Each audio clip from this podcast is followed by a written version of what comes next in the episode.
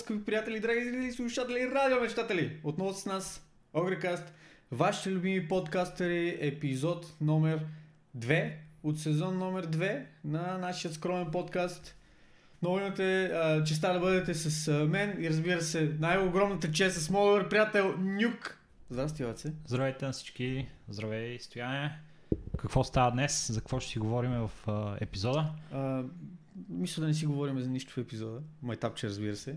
Темите в епизода а, инцидентно, инцидентно, да не, да не ви стана навик. Ей, пак забравихме звънеца, мамка му. Ще ги представя аз. А, първа тема, която ще стане въпрос в а, епизод номер 2 от сезон номер 2 е безплатните игри, разбира се, стандартно. Като тук ще вмъкнем и малко размисли и страсти а, за а, Humble, Humble Bundle Monthly-то. Следващата тема ще бъде Project Flashpoint. Тук може би малко ще ми се видят записките, но...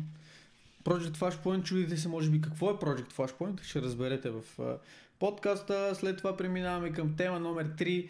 Фил Спенсър, който говори за бъдещето на Xbox, за това кой приема за конкуренция и кой не. След това имаме един много, много кратък, в, в който обещаваме, че няма да храниме капа. Сегмент, който сме окръстили сегмент Blizzard. Там ще си говорим за Diablo 4 а, и новостите около играта. А, Race to World First за World of Warcraft. И разбира се, Warcraft 0.3 Reforged, Refunded, извинявам се. А, Следващата пета тема кардиото и как то влияе на а, нашия перформанс като, като геймери и след това ще навлеземе в а, Огре Мафия така за сегмент, където имаме теми предложени от Моргалат, от Сумакис и от Елиндирил. Какви са те? Ще, ще ви кажем малко по-късно, защото определено там ще бъде доста спайси, ще, ще бъде интересно, има какво да, какво да кажем. Така че нека се насочим към... Нямаме звънец, мамка му направо плача вътрешно. А, да обявим началото на епизод номер 2. Сега. И да се насочим към нашата любима първа тема, която разбира се са безплатните игри. Какво Точно можем така. да си вземем, Ники, тази седмица като безплатни предложения от нашия любим Epic Store? Значи, драги зрители, в Epic Store тази седмица имаме един набор от а, бордови игри за компютър. Това са ни пуснали а, Epic в момента. Има много успешни портове на бордови игри в а, а, нали, компютърните и конзолни системи и тия са определено са едни от тях. А, това са Carcassonne и Ticket to Ride тази седмица в Epic Store. Можете да отидете да си ги вземете. Разбира се, има възможност да играете в а, мултиплеер срещу своите приятели или пък срещу компютри, така че във всеки един случай това би могло да бъде нещо забавно за вас, което можете да си а, пробвате. Даже ако искате, може да използвате това като един вид а, а, тест на това какво, дали ви харесва играта и след това, ако искате да си я вземете в а, нейното реално нали, изражение, това, което можете да си купите от, в котия. А, освен тези две игри, в а, комбина с тях а, беше пуснати пандемик в първите няколко часа на, на обявление за безплатни игри тази седмица, но след това беше премахнат от Epic Store. Пандемик е друга бордова игра много готина, в която обаче Uh, уви се бориме срещу uh, Тя е вируси. ко- кооперативна е за разлика от а, Точно другите така, две, които да. трябва да отбележиме. А, за разлика от нали, другите две игри, тази игра а, в нея става въпрос за борба с вируси понеже в момента е много чувствителна тази тема, а, очевидно Epic не искат нали, да имат много общо с а, коронавируси и такива проблемни а, теми и са премахнали тази седмица. Това е спекулацията, нали, за, защо я няма. Иначе факт е, че, че я кътнаха и така. Това са безплатните игри от Epic Store тази седмица. От uh, другата uh, платформа, която от време на време ни дава безплатни игри, ами, а именно Humble Bundle, имаме uh, така ново Humble Monthly, за което Стоян може да каже малко повече какво представлява и какво е впечатлението му от него. Значи към Monthly ние сме си коментирали това нещо и преди това. Каква, каква е неговата идея? Плащаш някаква месечна такса, някакъв месечен абонамент, който преди беше по-малко, беше 12 долара. В момента е 18-19 евро нещо от сорта. Като преди плащаш месечния абонамент, получаваш всички, даже Диди е тук сега ще скроня да, да видим абонаментите планове, получаваше 12 долара и получаваш всичките игри. Сега имаме три различни плана, White, Basic и Premium, като White ти е на стоеност от 4,50 на евро, 4,50 на месец евро, Basic е 14 евро на месец и Premium е 18 евро на месец, който в момента е с 26% off без value, ако си го вземеш за една година, само в кавички 160 евро. А, различните планове дават достъп до различна бройка от игри, като този месец 10 игри, които са избрали от, от Humble Bundle са Frostpunk, Pathfinder, Uh, нещо си Demons, не съм сигурен точно какво беше, трудно ми беше да го прочета, няма списък с игрите. Ето мога да ги видим сега. Uh, Nightcall, Cryofall, Okami, Елиза, Shenzhen, това мисля, че Shenzhen се чете, Project uh, Warlock, The Hex, Under Hero и uh, Warstone. Като както обикновено, по-голяма част от тези игри са инди игрички, такъв тип пиксел арт и така нататък. Забавни, кют, готини игрички, но не е нещо, кой знае колко особено, не е нещо, нещо впечатляващо, което да, да ни накара да се хвърлим и да кажем, вау, има 10 игри или там колкото са. Това също са 12 игри, като гледам.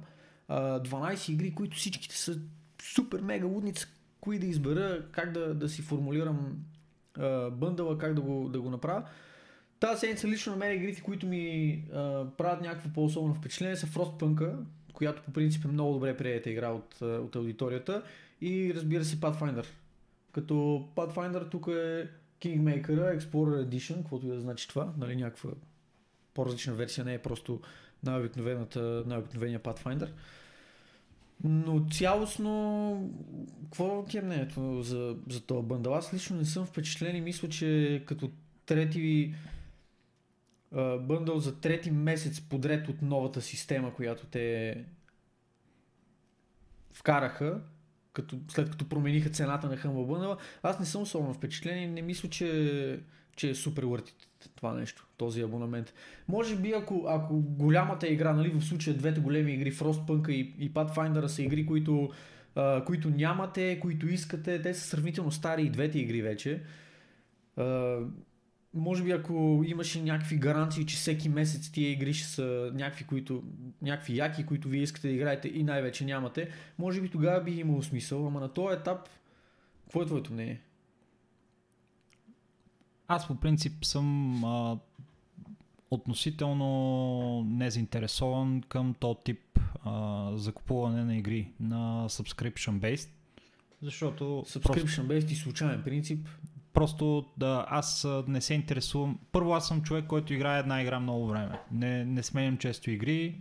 А, когато сменям игри, а, най-често това е защото е излезло нещо ново, а не да ми се продава нещо, което е излязло отдавна.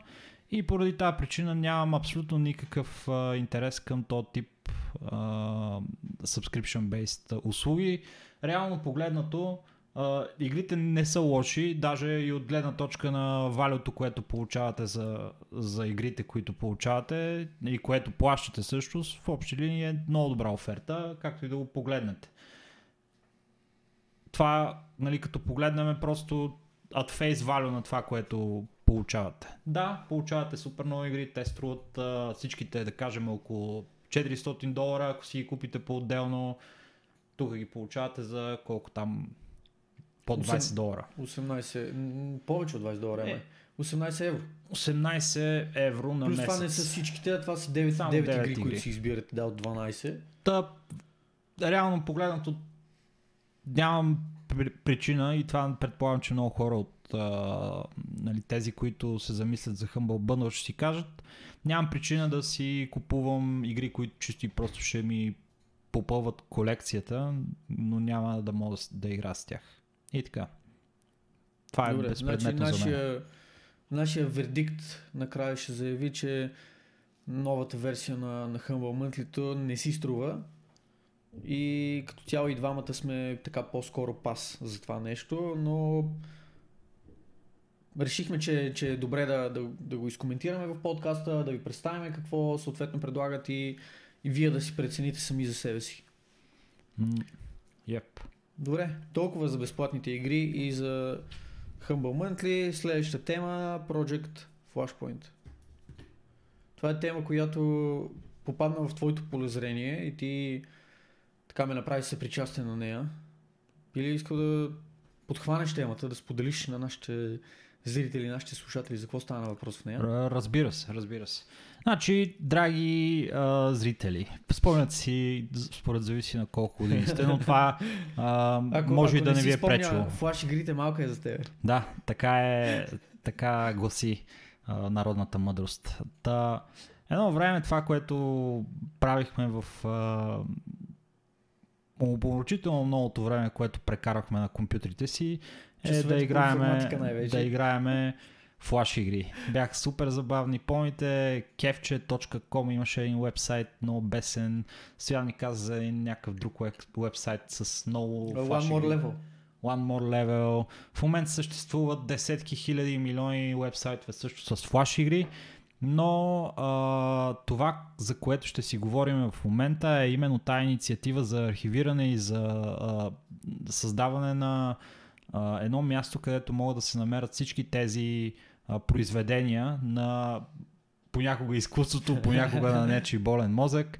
Но факта е, че флаш игрите бяха много забавни, макар и простички игри. А, те бяха едни от най-готините спомени, които съм имал като малък, понеже тогава и компютъра ми не беше кой знае колко добър. Флаш игрите си вървяха страхотно и доста време съм убил в а, особено една игра, която се казваше BMX Sick Tricks, в която като о, Stickman Fights и така нататък, всякакви, всякакви скандални работи. А, BMX Six Tricks да, даже толкова ме зареви тази игра, че мога да ви кажа, че е една от най-яките флаш игри. Се тая. Project Flashpoint на Bull Maxima представлява следното нещо. Пичовете от Bull Maxima са решили да поемат отговорността за а, съхраняването на флаш игрите. А, трябва да отбележим и защо е, се е зародила тази идея. Кажи Защото защо. От, от Adobe или Adobe или там както искате ги наричате, убиват флаша 2020 година. Да. Така че флаша вече няма да се поддържа. И тук нататък ще стане прити мъч, образно казано, невъзможно да си цъкате флаш игрички в веб базиран вариант, както до сега. Поради което те са подели тази инициатива, за да спасят тая огромна това огромно културно богатство. Точно така. А, факт е, че това е много сериозен а, проблем а, относно игрите за филми, за музика. Има а, огромно количество от а, а, архивиращи системи и хора, които се занимават професионално с това нещо, да, го, да, си, да запазват това наследство нали, от а, изкуство. Но игрите, които също са плод някакво изкуство, а, няма такова нещо дедикейтнато на това. И при положение, че игрите, доста голяма част от тях имат много, трудно, много голяма трудност да се вързват с различни системи, това е много предизвикателно нещо. Но поне за флаш игрите Bull Maxima са намерили а, някаква технология, която оказва се не е чак толкова а, проста, колкото бихте си помислили, за да а, направят, да съхранят над 38 000 флаш игри в тяхната система. Това са около 280 гигабайта с флаш игри, ако можете да си представите какво представлява това, които бихте могли да достъпите във всеки момент чрез а, техните а, решения за, за, за това нещо. Те са, а, те са едното е Infinite, а, другото е какво се казваше? Infinity и другото беше някаква, обик, някаква обикновена версия. В общи линии версията са две. Едната е такава, която сваляте с всички флаш игри и в общи линии стеглите 280 гигабайта флаш игри на, на компютъра си и забравяте. Излизате от интернет и си цъкате флаш игри до когато пожелаете. Другата е тази Infinity версията, която uh, on demand ви сваля флаш игрите на компютъра и я цъкате докато Uh, и, и ги сваляте, нали, когато искате да цъкате някоя игра. А самия принцип на работа на технологията е, че а, самата програма, лаунчера, а, подобно на Steam, но без да си Не купувате подобно игри. на а, Rito Games Launcher. Да, защото а, идеята е, че там а, не, не си купувате никой от тези флаш игри, те са напълно безплатни за вас. А, но вие Все можете да си отворите, да, все едно Epic Store. Можете да отворите всяка една игра, но за да бъде заредена тя, понеже различните игри имат а, различни изисквания за работа под различни системи, с различни браузъри, с различни връзки през интернет, а, самия лаунчер един вид а, създава фейк интернет на вашия компютър, като отдалечен сървър, който се намира на вашия компютър все пак и когато пуснете игра, тя вместо да се опита да се върже с а, хипотетичния сървър, в който по принцип е трябвало да се свърже, когато е работила, а, бива рерутнато а, това към вашия сървър и вашия сървър, който е на вашия компютър с всичките тези неща, които има а, нужда играта за да върви, връща информацията и вие си играете флаш игричката на компютъра без да имате нужда от интернет. И така, по този начин работи това нещо. Флаш игрите са феноменално а, а, нещо, което може да изгубите стотици часове в тях, ако а, бихте искали да се позабавлявате. Даже хиляди. Те са толкова разнообразни, има толкова много игри, че съвсем спокойно човек може да си дедикейтне живота на тия флаш игри. Та така, ще оставим линкче, както обикновено, отдолу под, под самото видео. Ще има описание, в смисъл в описанието става просто ще има линкче. Всеки от вас може да отиде, ако иска да си да си дръпне или Infinity версията, или сега видях другата беше Ultimate версия. Ultimate. Да, тук на клипчето сега се показа. А, ние приключваме с тази тема, толкова поне за Project Flashpoint, който му е по-интересно да цъкне линка долу в а, описанието на, на видеото и да се запознае по-добре с тази тема. Следващото, за което ние ще говорим е следваща тема в нашия конспект. Фил Спенсър, който коментира развитието, живота и как да го кажем, и целите на Xbox. Какво Cool. се случва всъщност там? Кажи. А, да, ще да питам дали искаш да подхвана аз тази тема. Явно ще я подхвана аз тази тема. Та, Фил Спенсър, който не му е известно, това е образно казано шефа на Xbox. А, господинът, който седи зад развитието, зад а, оперативните неща на даже не искам да го казвам на конзолата, той е по-скоро на цялостната компания и всички тия проекти, които те имат. Какво е всъщност интересното? Защо се спираме на тази тема в, в подкаста ни? Именно защото а, прави интересна съпоставка. Той не коментира, а, по никакъв начин не казва, че Sony са техни конкуренти вече, защото всички знаем, голямата война на конзолите беше а, Nintendo, Sony PlayStation, Xbox, Microsoft, но сякаш нещата се изместват лека по лека, както почваме да ги правим все по-съпричастни на различните клауд платформи, клауд базирани гейминг платформи, които излизат Stadia, как беше, Xbox Live ли беше, как се каже, вече тотално ми излезе от главата, съжалявам за което. А, Та Фил Спенсър казва, че основните конкуренти на Xbox и на Microsoft като цяло в гейминг подразделението от тук нататък ще бъдат Amazon и Google. Защо точно тези компании, както мога да се досетите, това са компаниите с най-добри сървъри след, а, т.е. Трите, трите големи компании, понеже а, поровихме с Ники, търсихме повече информация за това нещо, повече данни, какво точно е пазарното разпределение на сървърна мощ в момента. Uh, но данните, които имаше бяха от края на 2017 или може би средата на 2017 година, не бяха особено актуални, но тогава Amazon бяха около 50% по-мощни, т.е. около, около 100% по-мощни от Azure на Microsoft, което се възползват съответно и Xbox.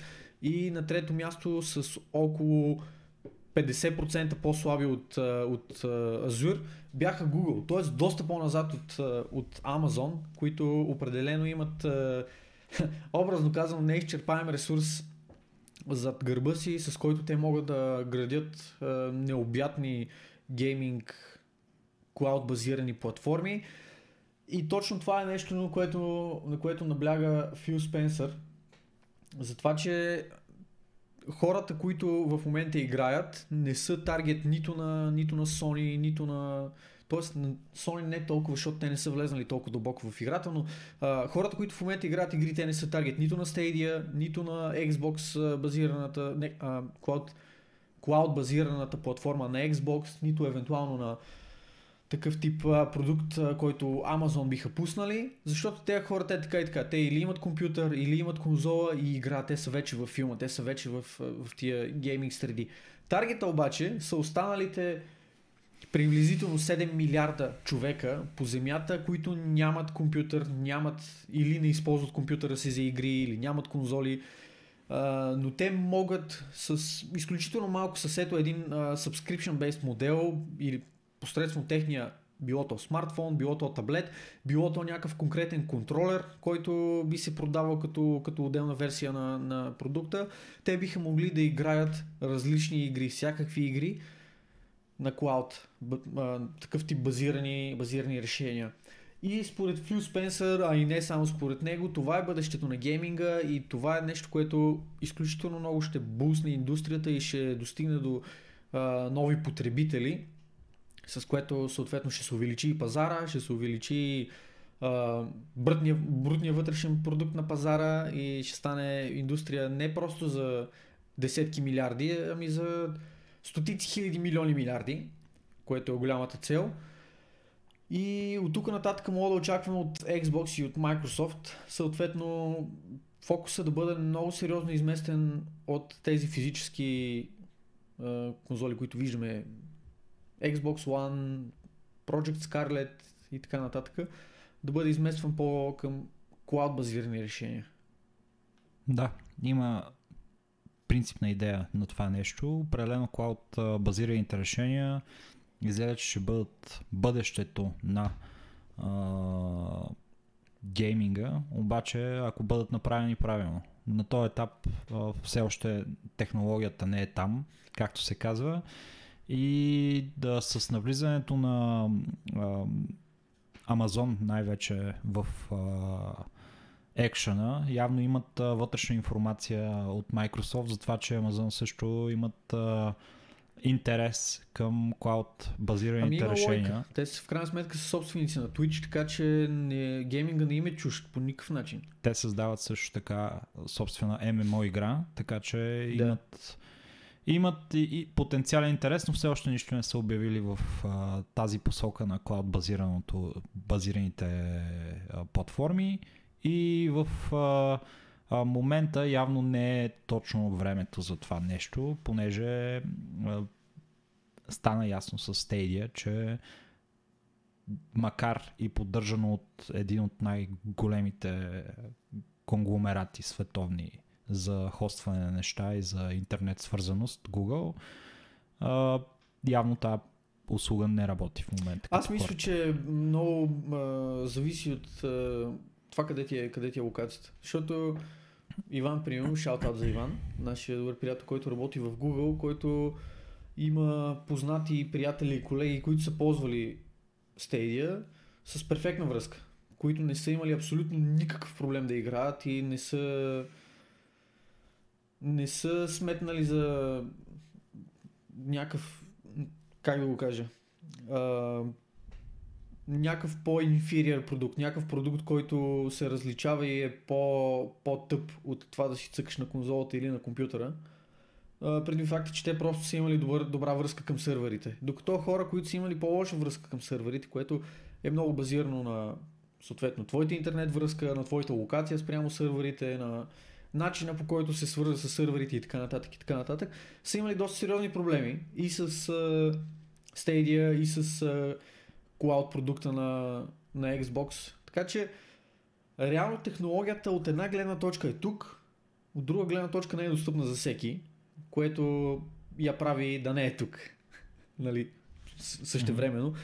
Uh, но Amazon, ако се включат, те имат много сървъри. Това е пределно ясно на всички. Те имат много сървъри, които са пръснати на изключително много места по света, а и съм напълно убеден, че ако искат да ударят гейминг, клауд гейминга сериозно, те биха били склонни да отворят още сървъри, които съответно да обогатят тяхната мрежа и да направят връзката на максимално много хора, максимално добра, за да може съответно повече хора да им ползват subscription модела. Мисля, че има шанс в много по-близко бъдеще, отколкото, отколкото очакваме. Cloud гейминга да бъде, да бъде реалност и да бъде нещо, което не само, че е достъпно за всеки, но и ползвано от огромна част хора. Огромна. Наистина преди, че това е услуга с толкова, толкова сериозен потенциал, че чак е, може би би изглеждало малко плашещо в е, очите на някои хора. Реално погледнато това е услугата на кежуал играчите. Факт е, че а, те по-кежуал, по-кежуал от Cloud Gaming няма на къде. Е, мобилният реал... гейминг е доста по-кежуал от Cloud Gaming. Дори мобилният гейминг не е толкова кежуал, колкото Cloud Gaming, според мен. Защо? Защото на мобилния да. гейминг трябва да си инсталираш на, на телефона нещо, докато да, да, обаче мобилните, мобилните игри в uh, своята по-голяма същност, едно 99,9% от мобилните игри, те са абсолютни лайна и са супер okay. доста кофти са. Смисъл, те не са по никакъв начин хардкор, така да ги наречем. Докато Cloud Gaming, факт е, че не трябва да инсталираш нищо, обаче имаш достъп до едва ли не най-хардкор заглавията на пазара. С една мишка, която аз не виждам по принцип никакъв проблем да играеш игри като StarCraft 2, като да речеме наскоро излезналия Definitive Edition, мисля, че беше на Age of Empires. Mm-hmm. Така че имаш, имаш достъп до много сериозни заглавия. Аз нямам преди това. Аз говоря за това, че ти можеш по много по-кежуал начин да влезеш в тези. А, ти дори нямаш нужда от телефон, ти имаш нужда от телевизор с Wi-Fi, буквално, за да влезеш и да играеш това нещо. На практика, По-кежуал от това не мога да си представя. Не, че ня... хората нямат телефони. О, нали? Е, смисъл, аз лично нямам. Защото чувал съм, че да. хора имат телефони, но... Аз... Ще, ще стигнем и до тази тема. Ще стигнем и до тази тема. А, но въпросът е, че а,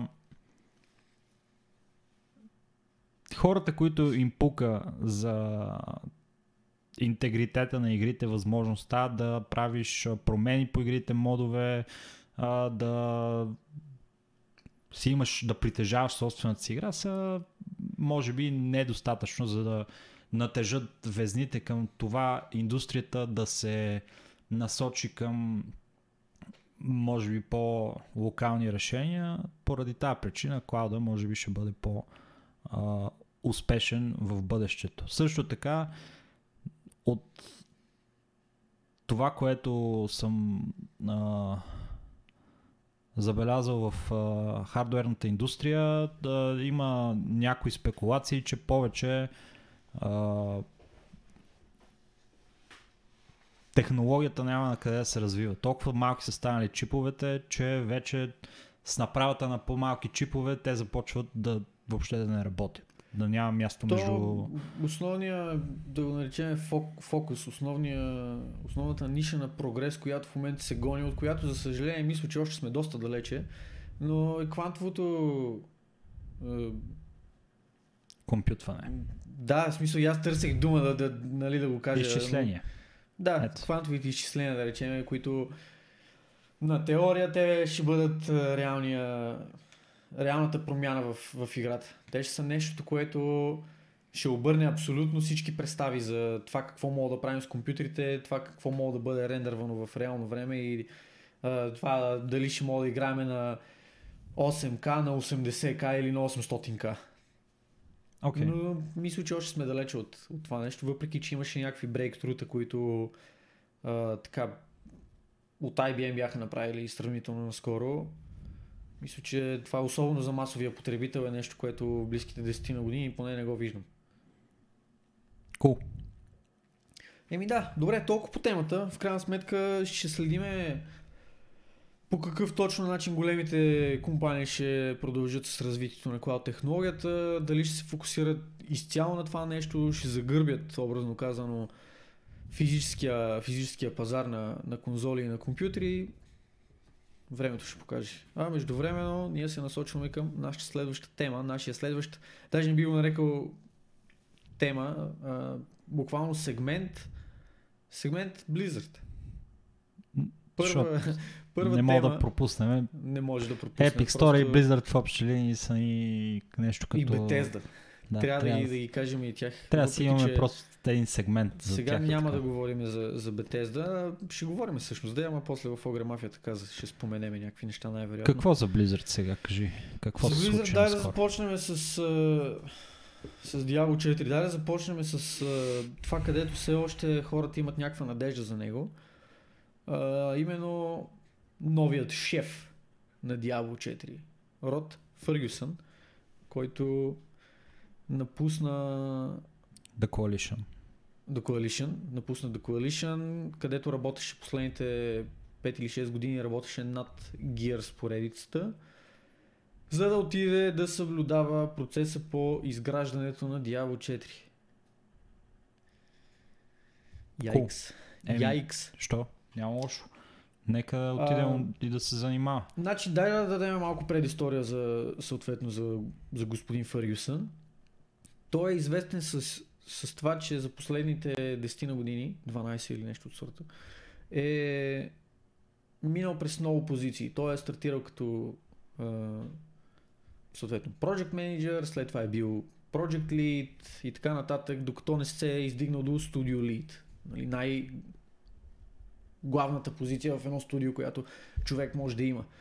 А, съответно, той не е девелопър, той не е артист, не е художник, не е левел дизайнер, той е продукт менеджер, образно казано да го кажем, продукт лид. Той е човек, който може да а, докара един проект от начално състояние до завършено състояние по правилен начин.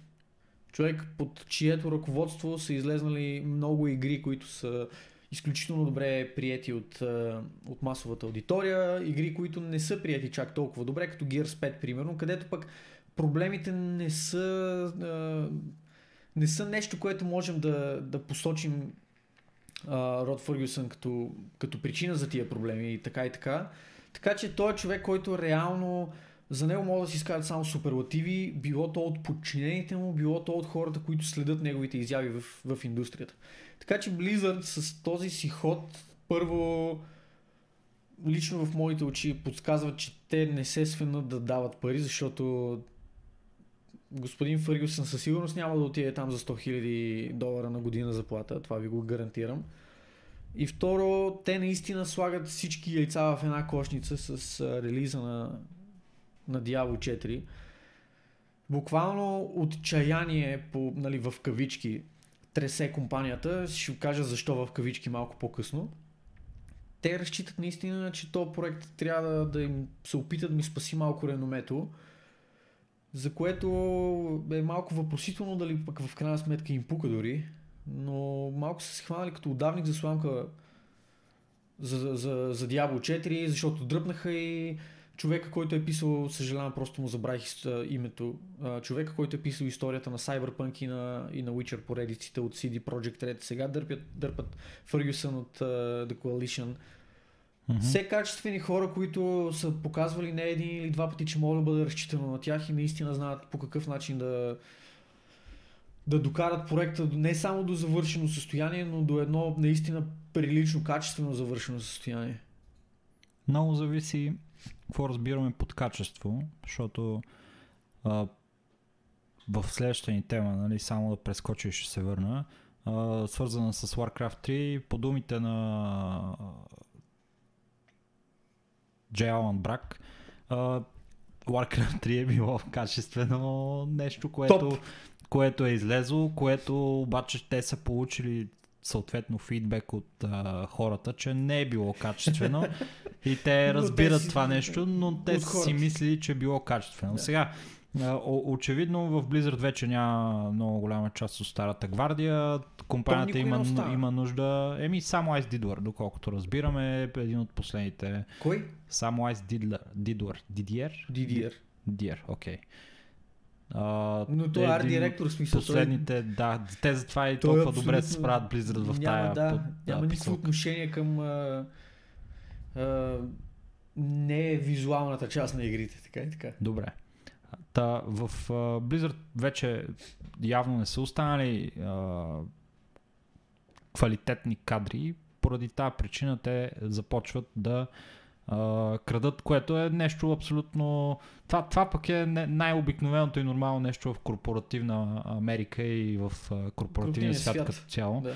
А, да се крадат кадри от а, други а, компании, като в случая, доколко това да е в смисъл публично, абсолютно винаги всичко е нали, ягоди, шоколад и да, розички Абе не винаги, ама в общия случай да. Така правят нещата да изглеждат. Но да, кой знае нали, по какъв начин това нещо се е развило зад колисите. Род Фъргюсън влиза в uh, Blizzard от The Coalition и да, Blizzard взимат uh, човек от Microsoft въобще, нали, Microsoft взимат Coalition. Просто се менкат едни кадри да видим дали обаче Blizzard най-после ще направят този uh, FIFA Ultimate uh, Team с а, скъпи футболисти, за да могат да спечелят едно първенство и да извадат един хубав да. а, матч от... Но не знам. За времето ще покаже. Род Фъргюсън очевидно изглежда като някой, който има умението да докара проекта до, а, до една добра а, фаза, в която да излезе явно имат нужда от такъв човек в тяхната компания. Явно, явно имат нужда. Не знам в какъв стадия е разработката на играта. Съответно нямаме абсолютно никакъв достъп нали, до тази информация, освен това, което публично излиза. Та, не знам дали това не означава, че то проект е в по-начален стадий, отколкото си мислиме, щом взимат такъв човек или пък или пък е по-близко до края, отколкото си мислиме, но имат нужда някой да бутне количката последните няколко метра. В общи линии времето ще покаже. За момента нямаме нова информация за релиз дейт на Diablo 4 или дори бета или дори алфа, но Ед... Определено Blizzard се опитва да, да спасят положението с, с франчайза всички възможни методи. Едно от по-тънките умения, което трябва да придържава един project manager е в това да може правилно да определи обхвата на проекта, който се а, изработ, който се прави и този обхват да може да го вържа с ресурси и с време, нали, което пак е ресурс. Но а, когато имаш един опитен човек, който е видял как се правят игри, знае какво представлява работния процес, предполага какво може да се обърка, предполага какво може да не сработи много добре и има а, ефективна комуникация с а, хората, които работят с а, по, по проекта, знае как да, да води комуникацията по този начин, той би могъл да направи достатъчно добро, добра преценка един продукт, който дори да не е а, нали, най... Защото в момента трябва колкото се може по-бързо да извадят нали, нова игра Blizzard. Това е факт. Да, и да е колкото може по-качествено. И да е колкото може по-качествено. Обаче той трябва да направи то баланс. Негова е работата. Да, да балансира графика на излизане на играта, и това колко ще е качествена играта. Очевидно, примерно, пак ще се върна на Warcraft 3, някой е правил графика за това нещо, който не си е свършил работата,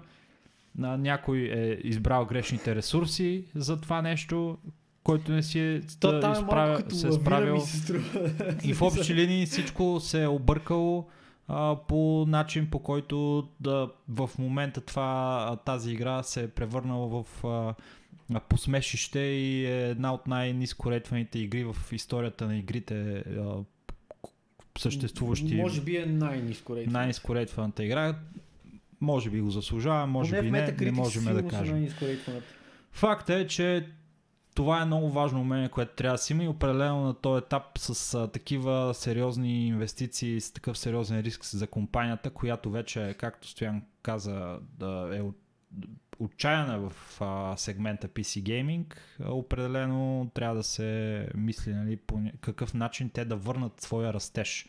Защото всичките им IP-та в момента бележат относителен, а, нали, на Blizzard специално визирам. Да, тук Activ... за Blizzard говорим, Activ... не става за Activision. Да, защото Activision имат някои други продукти, които се движат доста добре в момента, а, но за Blizzard специално повечето им продукти са в а, сериозен спад от няколко години насам, макар и да, някои временни а, спайкове нагоре да имат, те не се задържат достатъчно така, че да, да, да са зна, до, достатъчно значителни нали, за, за игрите mm-hmm. и да обърнат тренда. Еми, в общи линии ще видим дали господин Фъргюсън ще успее да обърне по някакъв начин каруцата в правилната посока и в крайна сметка от Diablo 4 да стане игра. Ще следиме темата, а между време да продължим натам, нататък по-скоро, с следващата част от този сегмент, а именно Race to World First, Ная Лота. Това е весела тема. Да, весела зависи за кой. Да. На метод, примерно, им беше много весело. Е, последния рейд, който от смисъл най... и на лимит също в интерес на истина. Е, на лимит. Пак ще, ще разберем Да. защо. С една- Най, а, най-актуалният рейд е това, последния от експанжена, прелюда преди Shadowlands. Да, че, че... Jinx. Не можеш да говориш повече. Топа. От тук нататък, докато не ти кажа името, ти говориш. Сега си, сега си проклет. Топ. Докато Бе, не тук. ти кажа името, нямаш право да говориш като джинксна. Разбираш ли? Това е положението. И сега трябва да ти кажа името. Обаче, а, ти говори и без това, така че Да. си проклет. Нали? Във всеки случай, продължавай да си говориш Си правя каквото си искам, бе. Няма нужда да ти, да ти увеличавам проклятието повече. Стояне. Добре, Айде, добре, говори. А, следи ли е състезанието? Аз, аз трябва да си призная, че от доста дълги години, понеже съм сложил абсолютна черта на World of Warcraft а, ритейл, не бях следил нито как се казват рейдовете, нито кой играе в тия гилдии, нито какво се случва. Обаче отделих и хубави 3-4 дни да гледам, доста време на ден съм гледал, докато върша някакви други работи си вървяха а, въпросните стримове и ми беше доста интересно да видя кой в крайна сметка ще успее.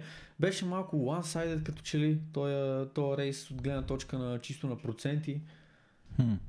Но ти следи ли? Какво? Да, следих а, и аз относително а, малко косвено го следих, защото стримовете гледах само от време на време. Може би да съм гледал по 1-2 часа на ден от стримовете.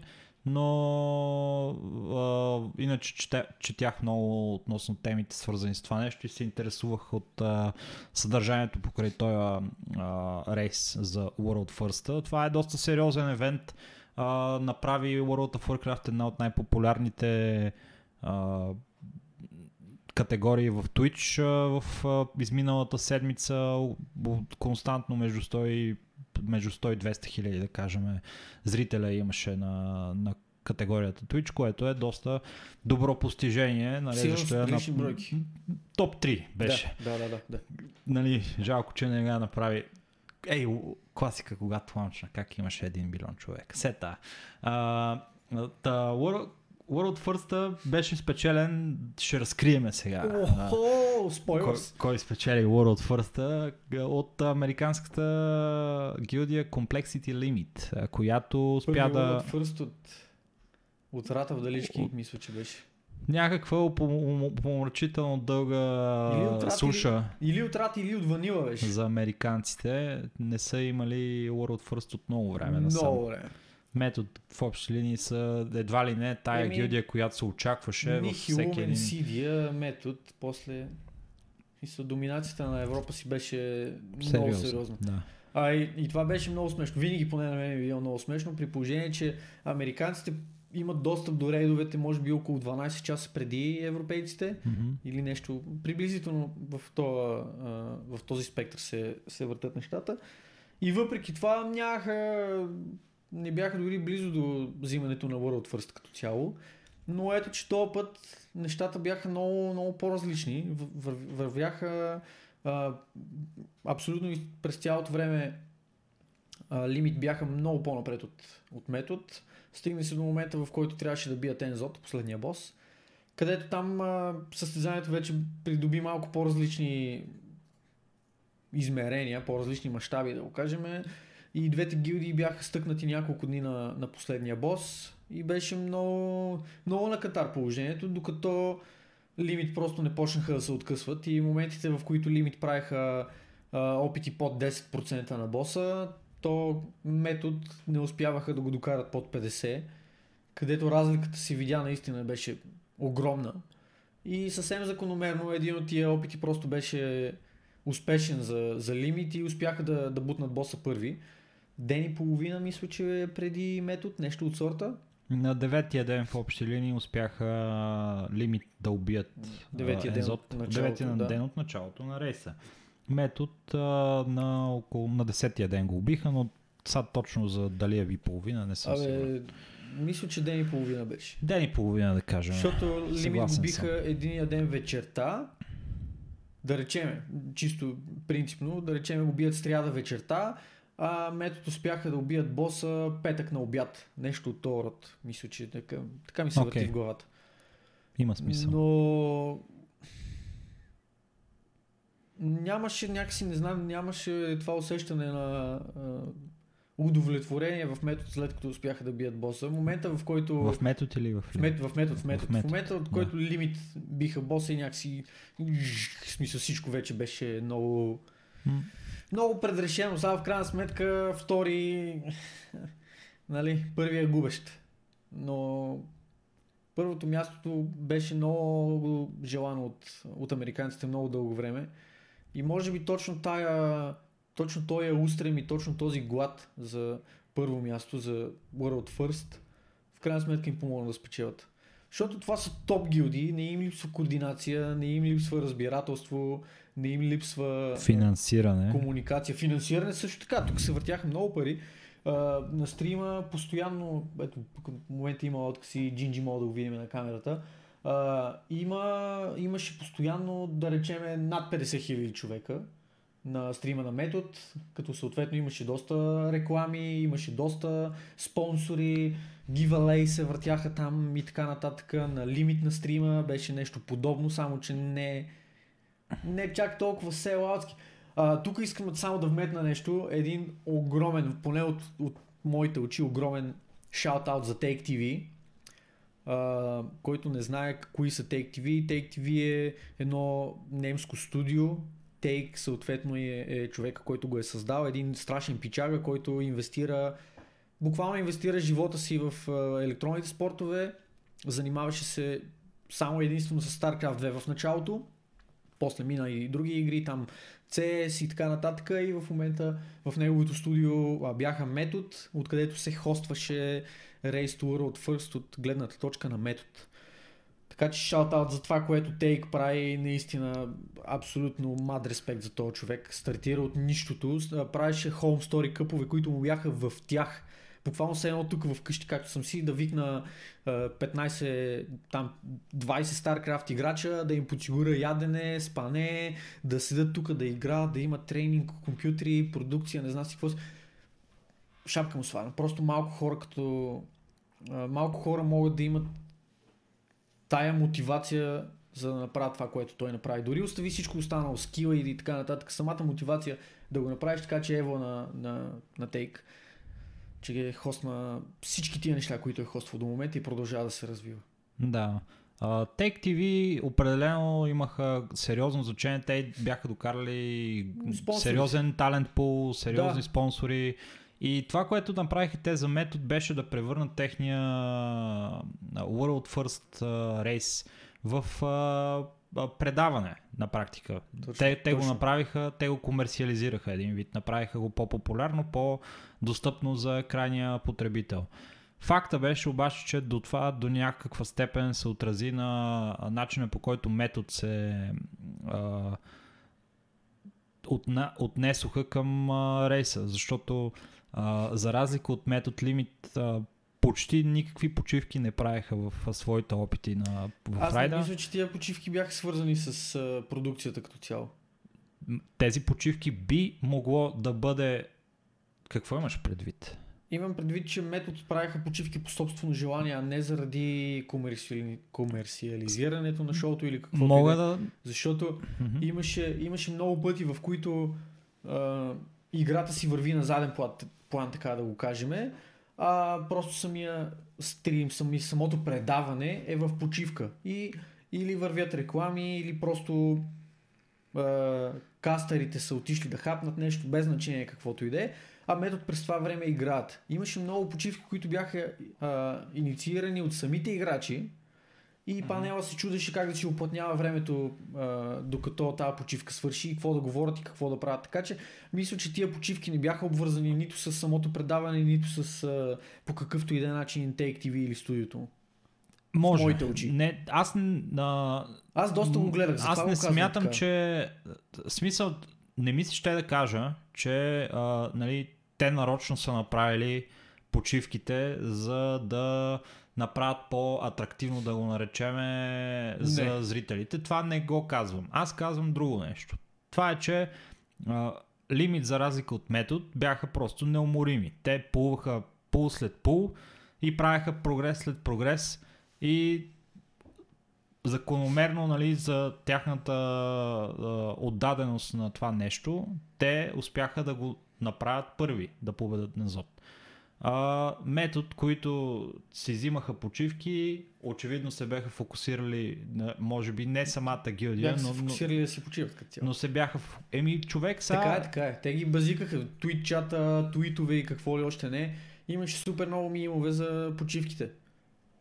Така че, поради една или друга причина просто, метод не а, направиха толкова колкото лимит. И лимит, а, респективно, си взеха ачивмента поради тази причина. Абсолютно. Аз мисля, че на 100% беше заслужено. Имаше много хора, които казват, о, то а, американците имат достъп до рейда първи и те затова печелят, бла, бла, бла, бла, бла. Броя пулове, които лимит направиха и времето, което те отделиха за игра, според мен е, е напълно съпоставимо с това, което метод направиха, само че с ден и половина отгоре. Така че не мога да става въпрос за това кой кога е имал достъп до, до самия рейд или каквито идеи. А, а, имаше и друго. О, а, лимити читват, защото рейд лидера им а, той не играе, той просто гледа скрина на някой и, някакви такива глупости. Аз съм пичал, вие луди ли сте смисъл? Какво значение има дали някой гледа играта отстрани и просто кова някакви неща? Това е, това е мега обаче. Това е мега, смисъл, да, това е отдаденост. Това е, това е нещо, което... Това е като треньора в футбола, който не е гледа... нечестно. Да, абсолютно смисъл, не е Това е нечестно, как- legit, смисъл, нечестно е ако използваш хакове, нечестно е ако правиш някакви забранени неща. Аз не мисля, че по какъвто и да е начин това е нещо, което първо е нечестно, второ е забранено, трето е хак или четвърто метод нямаха ресурса да направят и те, ако искаха. Те можеха, метод имаха пари, можеха да викнат и трима човека, които да седят да им гледат прогреса, да, а, да го анализират, да, да. да им шотколват. В общи линии това беше... Абсолютно. Това Това е е- рейса в крайна сметка, затова и толкова пари се завъртяха в това нещо и такава сериозна инвестиция и на време, и на талант, и на ресурси, и на продукция, и на всичко. Така че а, всички тия, които тролваха в Twitch чата и не само в Twitch чата и говореха за нечестност, абсолютно могат да си гледат работата. Факт. Лимит обаче не бяха а, така посрещнати от а, райда с отворени обятия ела ни убий, нали? Кумчо Вълчо, ела ме изяш. Не, Райда се бореше да не се предаде до последния момент и даже използваше читове и хакове. Да, нечестни похвати. Да, Райда, Райда обаче беше много, много нечестен, защото беше буквално Blizzard не искаха да спечели американски как да го, как да го а, опиша по по-добър начин. Значи, спарено общежитие в студентски град на последния етаж, толкова пълно с хлебарки и бъгове, че направо е крайно крайно необитаемо. Толкова ужасно. Райда беше пълен с а, много, много бъгове. Бъгове, които Blizzard Да. бяха, го, бяха оставили на, на страна, защото Mythic просто не беше тестван по време на PTR-а и беше... Не, беше тестван, но се тестват един или два боса на Митик, по принцип. Fair enough, не бяха тествани явно тези босове, Еми, които то иначе направиха най-големите проблеми. рейса, защото ти като имаш информация до... имаш достъп до информацията и нещата нали, са много по-различни. Но да, последните босове и най-последния със сигурност са тествани само единствено от малка, малък кръг близърски служители или там някакви тестъри или каквито и да са. Като начина по който обикновено се тества, защото всички тия гилдии те имат много по-висок скил и много по-големи умения от тестерите на Blizzard. Това е съвсем стандартно. Момента в който тестерите на Blizzard кажат това е окей, нали, даваме зелена светлина, Blizzard бъмпват цифрите с около 10% на всичко, да го направят нали, около 10% по-трудно и тогава, тогава релизват нещата. Тук обаче ставаше въпрос за много по-сериозни бъгове, които не са до проценти, не са до бъмпване на, на числа. Ставаше въпрос за боса, който изчезва. нова фаза, която се появява където не трябва да има тази фаза и подобен тип неща, които бяха, бяха пачнати след това, но ако, ако тия неща не бяха там, е доста вероятно метод да бяха убили боса преди т.е. лимит, извинявам се, метод просто са ми в главата.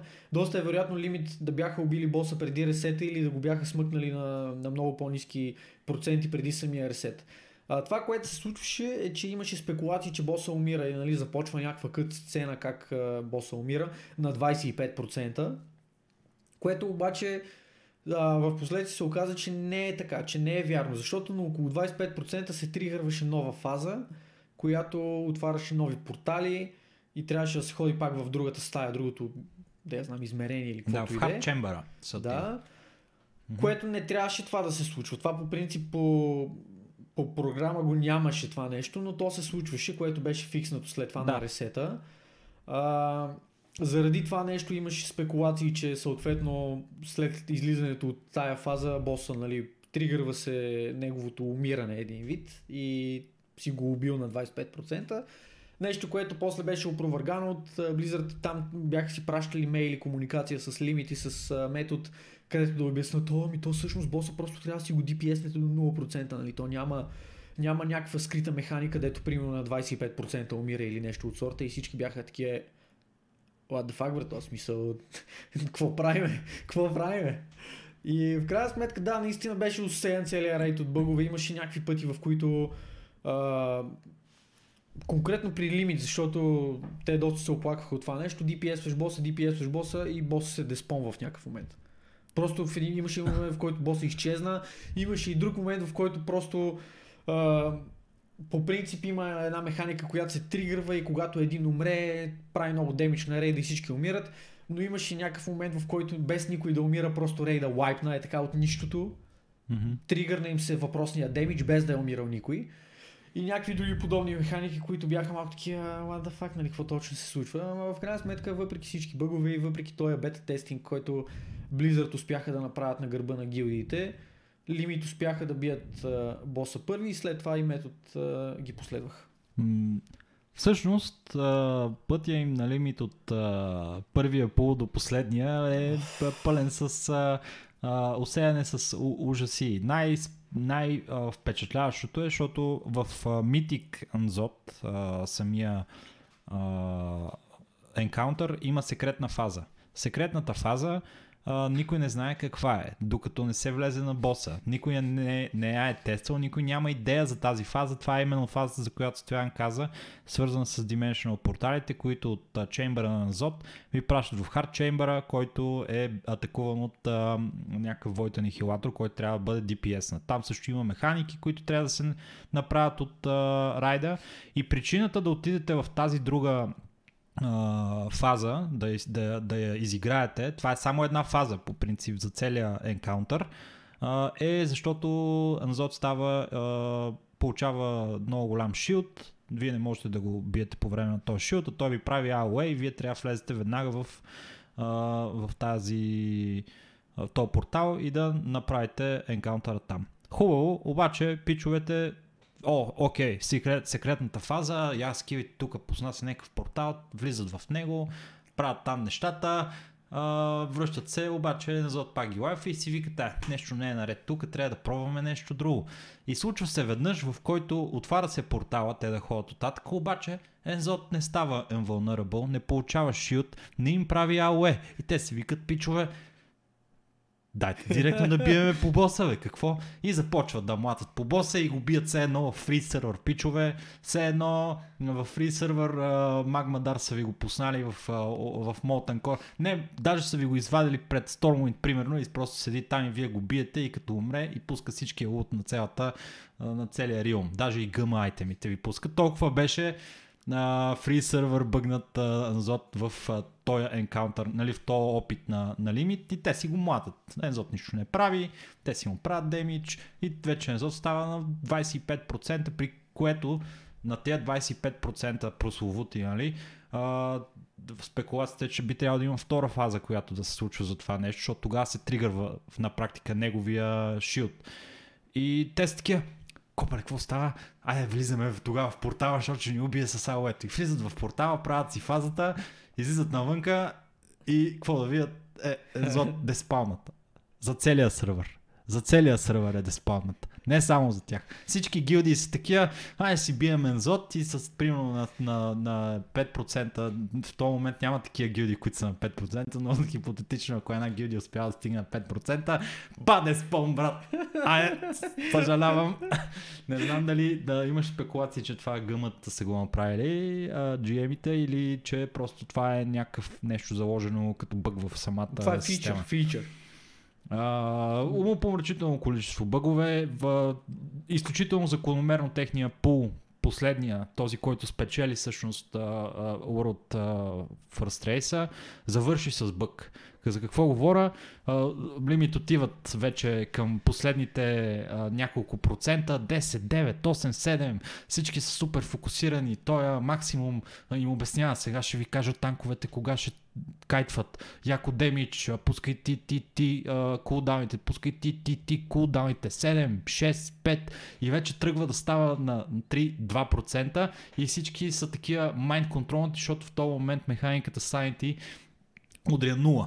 Обаче с дотовете да убиват Нзот и не получават ачивмента за това нещо, че са убили Нзот на Митик, защото всички са били с 0 санити и поради тази причина има бъг в играта, който не, не дава ачивмента за това, че си изпълнил нали, някакво предизвикателство на, на, в, в случая да убиеш Нзот без да, а, нали, да си го А, да си имаш сайт. Реално даден ли им е после ачивмент? А, не, не съм наясно все още. Аз Те не съм. го получиха в момента, А, в който го имаше ли направих. лут? Имаше лут, Имаше лут, получиха си... А, бе, беше направен такова, имаше една а, кутийка с окото Да, на да, зод, те си го лутнаха и си направиха всичко как си му реда, но ачивмент нямаше. Няма. Еми, толкова Blizzard не искат а, американски гиви да вземат от First, че такива няма за вас ачивмент. Това ще Така ще че е реално първите, които са взели ачивмента, метод. метод. Така че честито на метод за този World First. Да. И да, в общи линии беше доста драматично това състезание. Аз лично си изкефих много, върна малко в едно време ТБЦ времето и а, Рата в Даличкин, особено ТБЦ. ТБЦ най-вече на Муру. Месечните лайпове на този бос. Беше абсолютен скандал в Сънуел. Та...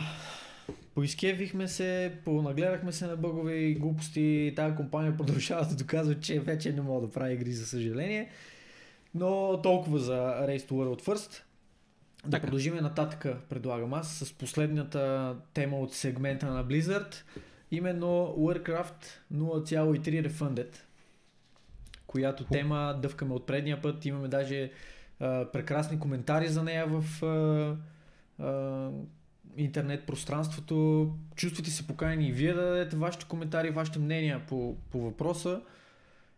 Ние наши сме ги изказали, но сега ще поговорим още малко за това.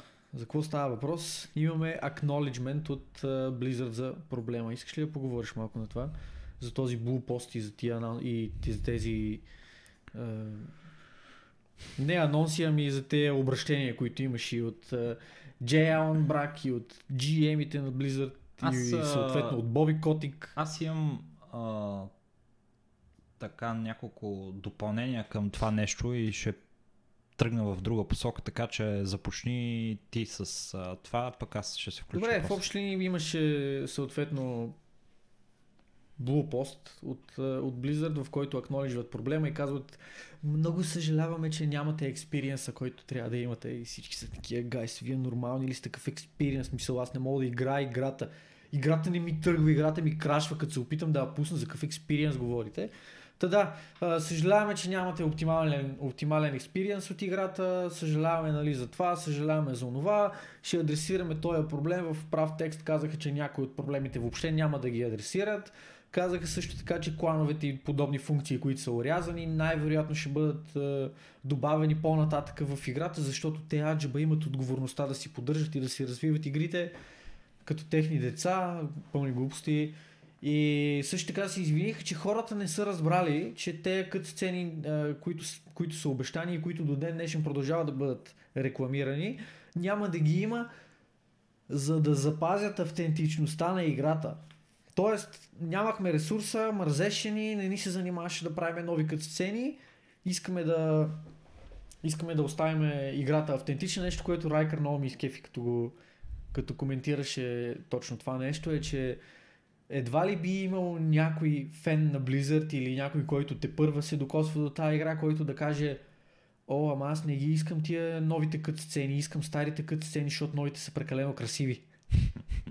искам да ми е автентично, не искам да ми е красиво, трябва да, да, да, да се запази автентичността. Та това е абсолютен булшит от Blizzard, което казаха, замазване на очите и в прав текст казване, че да, има някакви проблеми с играта, които ние няма да адресираме, които те не ги казват нали, в прав текст този, този, този и този проблем, но в общи линии така малко се изсират на, на масовото негодуване и казват играта всъщност е файн, а, играта е добре, вие трябва да си играете, нали нищо няма. В, да, те в Bullpost специално а, адресираха а, някои проблеми, за които хората дори нямаха особени а, проблеми с тях. Някой Факта, че да. а, играта не е била достъпна и е била лагала в а, първите 5 часа си имали проблем с това нещо. В смисъл, окей, okay, fair enough. А, това е да, ама тя играта беше на игра, ма доста дълго време след това и да, продължава някои и, неща да са, и, така че... За това говориме. То, това са най-големите проблеми, сериозните проблеми, свързани с играта. А, за, относно тях в булпоста а, нищо, а, сериоз, нищо нали, конкретно нямаше. А, всичко бяха в общи обясняваше за това, че били кътнати а, че били кътнати търнамент системите на Reign of Chaos и не знам си какво, защото хората не, не, не ги ползвали тия неща и не ги кефили. Гаранция. Бате, какво, какво ми какво е това, което говориш в момента? За всичко, освен за това, че а, играта а, липсват един тон фичъри и за това, че а, играта е под всякаква критика от гледна точка на да, техническа изправност и че ти е като гоблинска бомба в ръцете, вратле. Не знаеш дали ще ти гръмне в твоите или ще ти срути къщата или какво ще направи. В общи линии а, или ще ти гръмне видеокартата. В общи линии а, всякакви а, конкретики относно това, че играта а, а, излезе в помрачително а, а, състояние а, нямаше. Отново но на повече от страна на Blizzard. Те се извиняват за това, че хората са приели и, нали, в изявлението на Джайлан Брак по време на Investors Call. А, те се те се извиняват на, на, на, на, зри, на, на зрители, на, не на зрителите ми, на, на геймерите, за това, че те не са приели правилно а, начина по който излезла играта. В смисъл, съжаляваме, че, че имате, нали, че не, не харесахте нали, играта. Съжаляваме, че не харесахте играта. Ние ви я дадахме. Хубаво е, ама вие па не я харесахте. И, и много Прекрасно. съжаляваме поради тази причина, че не ви хареса. Това, което, това, което Брак каза, така още един път затвърдява моето мнение, че този човек трябва да го бракуват. Абсолютно така. Одма. Ма той няма какво каже. Абсолютен гьонсорат, няма какво каже. Ай стия тук. Моля се. Моля се. Такива Тази хора, класическа е... българска дума, този епитет, това определение. Гьонсорат. Да, спри да се смееш, ако то път, то път бех много близо до микрофона. Трябва да слагам минус поле алърт. Такова, хай волюм алърт. Да, в общи линии този човек... Е, стана ли смешно? Не, не знам, опитва се. Опитва Ти се. Говориш, сякаш, не, не, сякаш се опитва да замаже очите на инвеститори, които нямат никаква идея какво се случва и казва, еми, ние си седиме за тигрите, това е проект, който ние нали, ще е, поддържаме с години, така че ние ще оправим споко. Тя мога да е абсолютно лайно, за нищо да не става, да не я оправим никога реално, обаче е споко, няма проблеми, нещата се случват. Което са пълни глупости, разбира се. И отново оставя проблема не адресиран. Тук продължаваме с Блицчунг драмата, продължаваме с всички останали лаквания, които прави тази компания с Diablo Immortal, с Overwatch 2, с Overwatch лигата като цяло и така нататък и така нататък с бъговете в най-алота. Mm-hmm. Просто аз не виждам изход от, аз не виждам изход от ситуацията, човек. Аз, Аз не виждам- виждам изход Аз виждам изход от ситуацията. Боби Котик също Котик. вижда изход Бога, от ситуацията. нашия Бог, това е нашия Исус Котикус. Така, според Investors Cola и данните предадени той, от... Бойкот, той е велик, разбираш, аз искам да съм като... Всъщност не искам, нали, но искам да имам дар словото на този човек да говоря глупости и хората някакси да, да ги приемат тия глупости. Това, е- това е скандал. В, в Investors Cola uh, Activision споделиха със своите инвеститори, че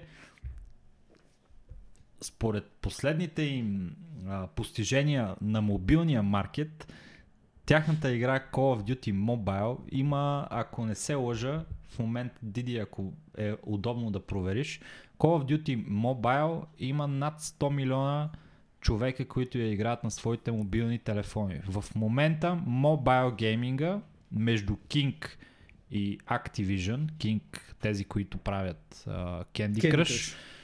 а, в момента мобилният гейминг е най-мащабният гейминг на Activision. Водещата платформа, Водещата е, платформа. По, по думи цитиране нали, от Боби Котик. Според тях, е мобилната а, платформа е бъдещето за развитие на Activision Blizzard. Това е посоката, в която те ще започнат да се разработват, защото очевидно техните компютърни игри вече не са а, тези, които те се надяват да, да ги издърпат нагоре. Не, те нямат прогрес, не правят повече пари и поради тази причина а, абсолютно разумно от тяхна страна а, преместване на фокуса на компанията към, а, към а, мобилни игри. Начина по който това беше съобщено за мен е абсолютно, абсолютно абсурден. В изявлението се казва Нашите девелопери са толкова ентусиазирани да работят по мобилни игри, брат. Ма не бе, това е така бе, защо? Те са си наели девелопери, които реално искат да работят по мобилни игри. Какво мислиш, че хората, които в момента работят там над мобилните игри, са отишли за да работят над компютърни игри и ще останат в компанията, ако им кажат вече не правите компютърни игри, а ще правите мобилни. Плюс това двете платформи първо на първо са съвсем различни. И второ, А, аз да, не мисля, че някой от тия девелопери ще има, прав проблем да си, ще има проблем да си намери работа в адекватна компания, нали, ако има съответно адекватния бекграунд, да си намери а, работа в адекватна компания, която да се занимава с компютърни игри. Те са там, защото те наистина искат да, да останат да работят по тия игри. Те по един или друг начин имат вяра в тия игри и имат вяра като цяло в платформата. Или пък просто не им дреме и за тях Не, е, е една прозвуча. заплата там. Не бе, прозвуча ми просто начина по който го каза. Нашите девелопери в компанията, която редица години се е славила като една от най-иконичните PC гейминг компании в Activision света. никога не са се славили с някакви, кой знае какви неща. Activision Blizzard. Activision Blizzard. В смисъл, те Усти са, Blizzard. те са Blizzard комбина в той, за, за Blizzard споменава отделно нещата малко по... С по-други думи, въпреки че пак говори същото, но фокуса, Всички Blizzard игри с мобилни фо, да, версии. фокуса на Blizzard е да има ремастъри на всички техни игри, което лично мене толкова много ме плаши. Моля ви се, имаше, между другото, след а, 0,3 Warcraft 0,3 Refunded, имаше кампания, в която аз, за съжаление, не взех участие, трябва да издиря някъде и да участвам в нея. Има кампания а, Activision да не правят ремастър на Diablo 2. Хората просто молят глупаците, които в момента работят в, в Blizzard, да не пипат нещо, което не е тяхно. Защото аз мисля, че вече няма човек в, в Blizzard, който да е работил по, по Diablo 2, който сега работи до ден днешен в компанията. Моля ви се, с този подкаст искам аз да отправя тази молба. Моля ви се, не дейте да пипате Diablo 2. Дявол 2 работи в Нямаме- момента. Нямаме нужда от ремастър на тази игра. Тая игра е добра, добра в състоянието, в което е, не е нужно да съсипвате и нея. Не искам да виждам втора игра с 0,3 оценка в Metacritic. Моля ви, не я пипайте тази игра. Оставете, оставете ние такава каквато я знаеме, така каквато я обичаме. Имаше един пичага, който... А, Диди Исках- нещо има... Исках само да потвърда. Не, не мога да намеря а, статистика за активните играчи. Не, намери просто Да. броя на сваляния в стора. И през декември, в стора не ми дава също актуална информация, но през декември 2019 са имали над 172 милиона сваляния. За един месец. Искаш, Вау. да, искаш да кажеш за един месец. Два месеца, Вау. за два месеца, в която тази игра е била в мобилните съответно Магазини? магазини. Да. над 172 милиона Вау. сваляния. Добре, за два месеца имаме близко до 200 милиона сваляния. Спрямо информацията, Яйкс. този период е генерира 87 милиона. 87 милиона долара за два месеца, като... Прилични цифри са това. Значи към, към, към какво беше? Човек. Към 200-300 милиона от King и към 200 милиона от Call of Duty, нали, Candy Crush и Call of Duty, те си вързали Човек, това три пъти по-голяма аудитория от това, което могат Call of Duty и Blizzard всичките им франчайзи да дадат като по принцип. Да, а Blizzard те първо ще се фокусират а, почти изцяло на мобилния гейминг. Това е нещо, което аз лично очаквам до 10 на години да се случи, от, а, да се случи с тази компания. Те са изключително мега супер дупер ентусиазирани от а, Diablo а, и и И извинявам се. им. И девелоперите им най-вече, да. За Diablo Wine и, и... е, Друга дума искам да кажа, Така. Immortal, нали? Разбираме се, както и да е. Извинявам се. Не, не искам да кажа, че е Wayno. Wayno е всъщност, но не го казвам. А, тази игра, която предстои, между другото, тук дай да вметнем, да го, да го изстреляме това и да спреме да говорим за нея. А, алфа тестовете ще излезнат по-късно тази година по някое време за Diablo Immortal. И не знам кой ще има достъп до тях. Аз със сигурност няма да имам достъп, дори и да имам няма да, няма да достъпа, така че да не ми пращат достъп, мерси.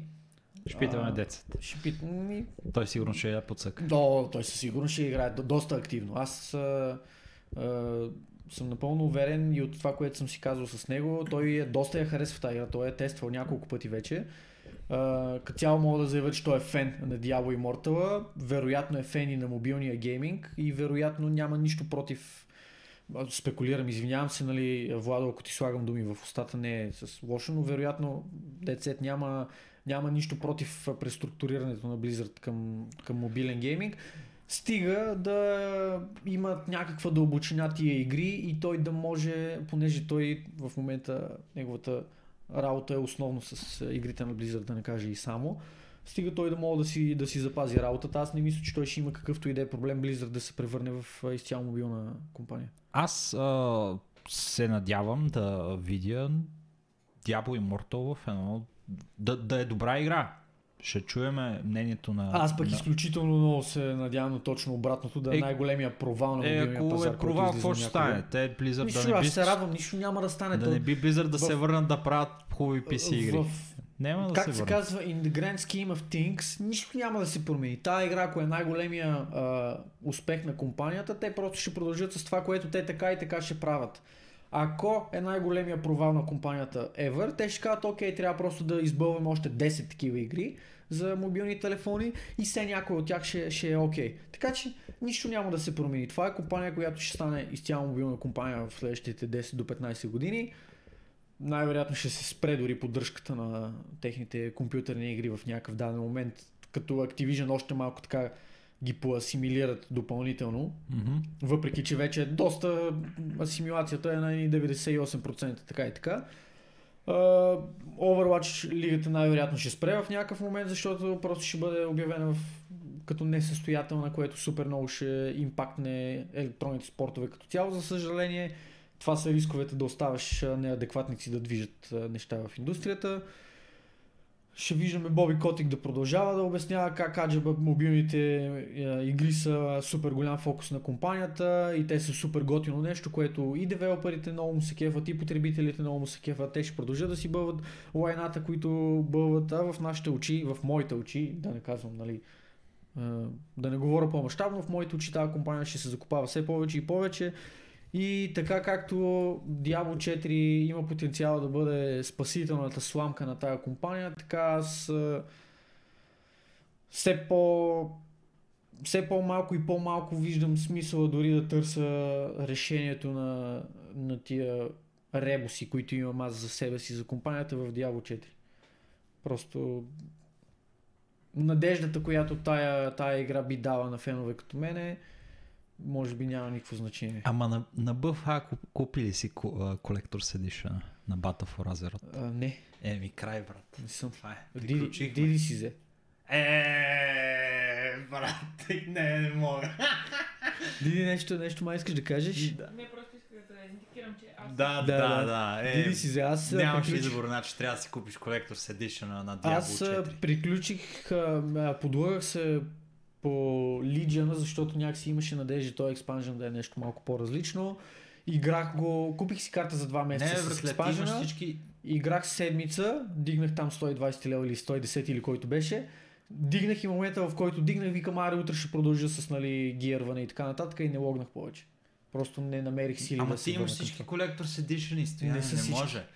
Трябва, трябва да... Той няма всички Collector's Edition. Да, няма, нямаме но трябва да отбележа, че имаме и този за 15 годишнината на... Аз, аз бих си ги взел колекторсите за... Да. В смисъл, кутиите им бих си ги взел просто за попълване на рафтовете, но съдържанието на... Да, а, гейм съдържанието крайно не ме интересува. Просто за мен това няма никакво Точно, значение. братле. Не трябва играта, няма значение каква е. Ти трябва да имаш кутийката и вътре нещата в нея. кутийката. Ама и нещата в нея. Да. Ама не мога да ги получиш, защото никой няма да ти ги продаде, братле.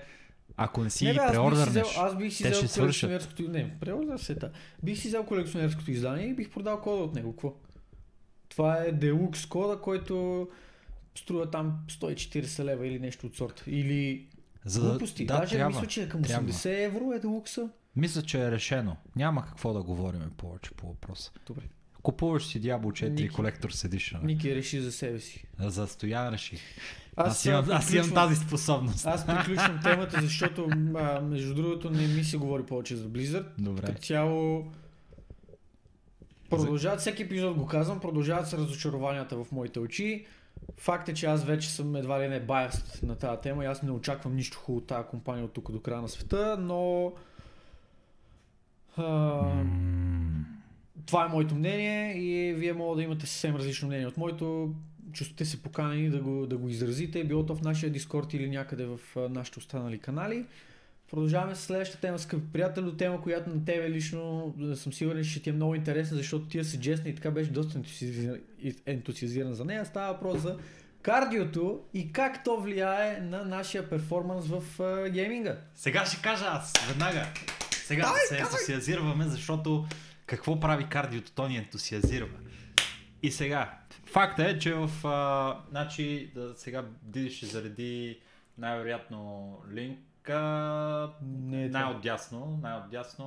Да, мога да го дадеш, ако искаш да пуснеш А, само, така. само телевизора да се вижда в този Значи, момент. в The Memory Lab а, проекта на McGill University 20 човека са участвали в едно малко изследване. Това е изследване, което до сега не е правено в а, а, аспекта на видеоигрите и това, което представлява то и е доказало според а, изчисленията е, че кардиотренировката помага на вашия перформанс в компютърните игри. Как е измислено това? Никой не знае. Значи 20 човека са вкарани в няколко... Има... Ще отидеш ли, моля ти се, надолу? Мисля, че има референси тук. Още, още, още. Ето на това линкче, ако цъкнеш. А, така. Така, waiting, зареждаме, зареждаме. А, Трансферира дата. Опа, тук Да. сме. В, а, в вебсайта тук е качено цялото изследване с всичките му нали, детайли, начин на методология и така нататък, но с две думи а, това, което са направили е да накарат един или друг а, от участниците да прави 15 минути кардио, след това около 15-20 минути почивка и след това да напишат един а, Едно есе. е, не, да напишете един, а, да, да попълните един въпросник в това а, как ви се отразило кардиото, вие по принцип харесвате ли да правите такива глупости и после са ги пуснали да играят League of Legends. В League of Legends а, има а, нали, тестове, в които в смисъл то е просто те си ги пуснали на нещо като къстъм мисия, да го наречем така, но най-вече това е да а, правят те крип слейнг в линията с и тествали тяхната точност чисто за механични Чисто такива- механичното умение нали, да. Да. играеш играта. А, под а, а, така, няколкото опита, които са направени, са тествани тяхната точност, нали, колко броя са убили като, а, като крипове за определено време и колко са убити от тези крипове с а, точно един удар, нали, като правиш а, а, last hit. Да, атакуваш само, за, да, Атакуваш само за да го убиеш. Да убиеш да. Някои пъти хората им се нал- налагало повече от един път да ударят юните, за да го... Значи, в общи най-идеалното нещо е да го убиеш с последния удар и да убиеш всички крипове. Колкото по-малко имаш от а, максималния брой крипове и колкото повече удари имаш, нали, толкова по-зле. А, добре, а това дали... Дали това изследване показва резултат, как да го кажа? В смисъл, дали кардиото влияе добре на механичната част от, от игрането, предвид факта, че ти си нали, напомпваш се един вид и си малко по-хиперактивен, но пък да влияе зле на decision making на взимането на решения. Правилно. Има този. А, би имало този ефект, защото кардиото като цяло е нещо, което а, правено в нали, по-сериозен с по-нали, с- сериозен фокус а, влияе на адреналина. Адреналина какво прави? Той ви прави рефлексите по-добри, обаче на, директно ви затваря Замъглява зрението, ви замъглява ви да. зрението и вие се фокусирате в една точка. Разнообразието и на абстрак, абстрактната мисъл, която помага също много, е нали, нещо, което изчезва а, в а, голяма част от случаите и помага за перформанса в а, Тоест, Това ако, направление. ако играете кери в дотата, примерно, ходете, ходете да тичате. Това ще ви е много, много от полза. Ако играете пета позиция или някакъв капитан, който трябва да си ръководи а, да си ръководи целия отбор и да дава коловете, в никакъв случай не дайте да тичате. Значи, ако може даже да ви бутат така на един стол, такъв с колелца, като тия, на които седиме, да ви разнасят насам натам, да не се, да не се уморявате, за да може да имате Мога да не мога да ласт хитвате крипове, да, да ги убивате с последния удар, но пък а, ще имате по-критичното и аналитично мислене. Хипотетично да. Хипотетично. Хипотетично, да. Сега това изследване е направено с 20 човека. Да има, а, ще скромиш ли малко надолу, а, Диди? Моля. Да, то е първично изследване, Първично така че изследване. ще има... Ето тук в резултатите, те са на, написали са различните постижения на средно ниво на хората с това колко удара са А имаше горе, дай малко нагоре скрони, има метрики, ето тук в дясно. Това са за social media. А, това са това ли? О, ма, ciта... един вид е. citations. Не, не окей. става Не. за това. Трябва да си купиш. Да, да, е това сега, нещо. е сега ще го купя. Няма да го купуваме. С две думи те са научили, че на първо време има а, взаимовръзка между по-добрия перформанс на играчите с кардиото.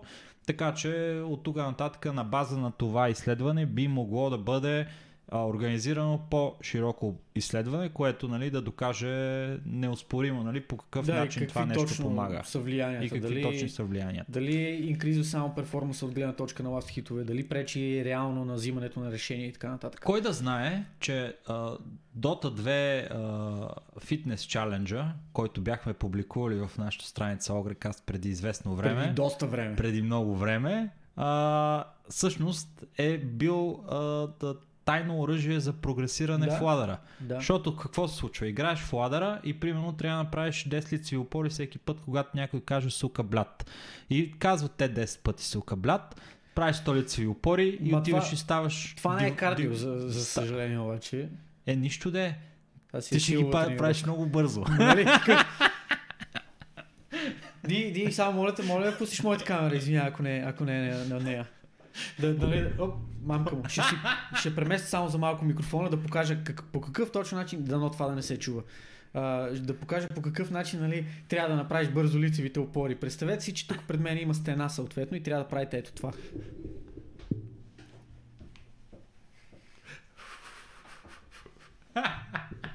Еми, Не знам колко бройки направих, не знам дали стигнах до 10. Така се прави. Но правите ги така чук чук чук супер бързо. Нали, не е нужно да пускате додолу и да такова само. Така, и, и много е важно face expression, трябва да ви е да, нали, конкретен. Не, не съм толкова... Ови, не съм толкова навътре в фитнес това нещата. Аз затова казвам До хората, някъде- учи ги в момента, за да няма неразбрали, така е. за да няма някакви грешки. не се ли да генерира такова. някакъв адреналин, ако правиш каквото и да е силово упражнение, По например? принцип, мене ми се генерира адреналин и като ме ядосват тия, с които играя. Нали? Това е делен въпрос. Мгм. Но със сигурност адреналин Точно няма каква е няма. причината. А има нещо друго. Аз като ходя на фитнес, например, е, и се върна, нали, примерно след час, час и половина тренировка, се чувствам много по-енергичен. Зависи. Отколкото... По принцип да, но аз примерно съм имал ситуации, в които се чувствам тотално дроп. Има, просто- да, 50-50, не знам. Ми, примерно, да, не знам, даже не мога да, не мога да определя каква точно е закономерността. Не съм, не съм намерил някакъв... Аз на следващия ден се чувствам като дроп. Следващия ден задължително. Там, нали, това е неоспоримо. Не, по-скоро момента, в който, всъщност, ако мога така да кажа, имам, имам някаква енергия, чувствам се енергизиран до момента, в който не седна, примерно, да, или да вечерям, или да гледам нещо по телевизията. И тогава енергията, защото тялото ти сякаш влиза в състояние на покой вече. Защото нали, ти отиваш фитнеса, блъскаш и си енергизиран. Ти, ти загряваш, както се казва, надъхваш се да тренираш повече и повече. В момента, в който седнеш да почиваш, тялото ти вече казва, о, нали, спряхме с тренировката, ай стига толкова, жжж, и тялото, нали, жизнената ти енергия пада до някакви много ниски нива, което може нали, да ти изиграе лоша шега, ако отидеш да направиш една хубава сила тренировка и отидеш после да играеш, може да си тотално дроп. Но все тая, това изследване, което сме си направили ние, извадката е аз и Ники, М, а, и то не е много така Ама- изолирано, така че... Анекдот, смисъл, а, а, тези такива ежедневни анекдоти, където хората, примерно, наблюдават нещо, което им се случва в ежедневието, се оказва, нали, в крайна сметка, че ако бъде тествано под, под някаква форма и бъдат репликирани някаква тези научна случаи, форма, научна форма ще направи. бъде доказано, братле, Да. защо е така. Да. А, просто хората, това са като тия, нали, по, а, нали, поговорки, нали, хората, където си казват трай баба за хубост и така нататък, които примерно Това са неща, които са доказани във времето. някой ще просто. каже как да трая за хубост. Как? Не мога да разбера. И някой седа такъв и сега ще ви обясна психологическите фактори на това Е, да траеш, да сега траеш за хубост. Да. Разбирате ли? Сайте Разбира. така. Та, трайте за хубост, търчете за хубост и за ласт хити. И толкова по тази тема за, за кардиото. Продължаваме нататък. Навлизаме вече в последния сегмент, любимия сегмент на нашите, на нашите зрители, на нашите слушатели и най-вече на радиомечтателите. Огре мафията каза.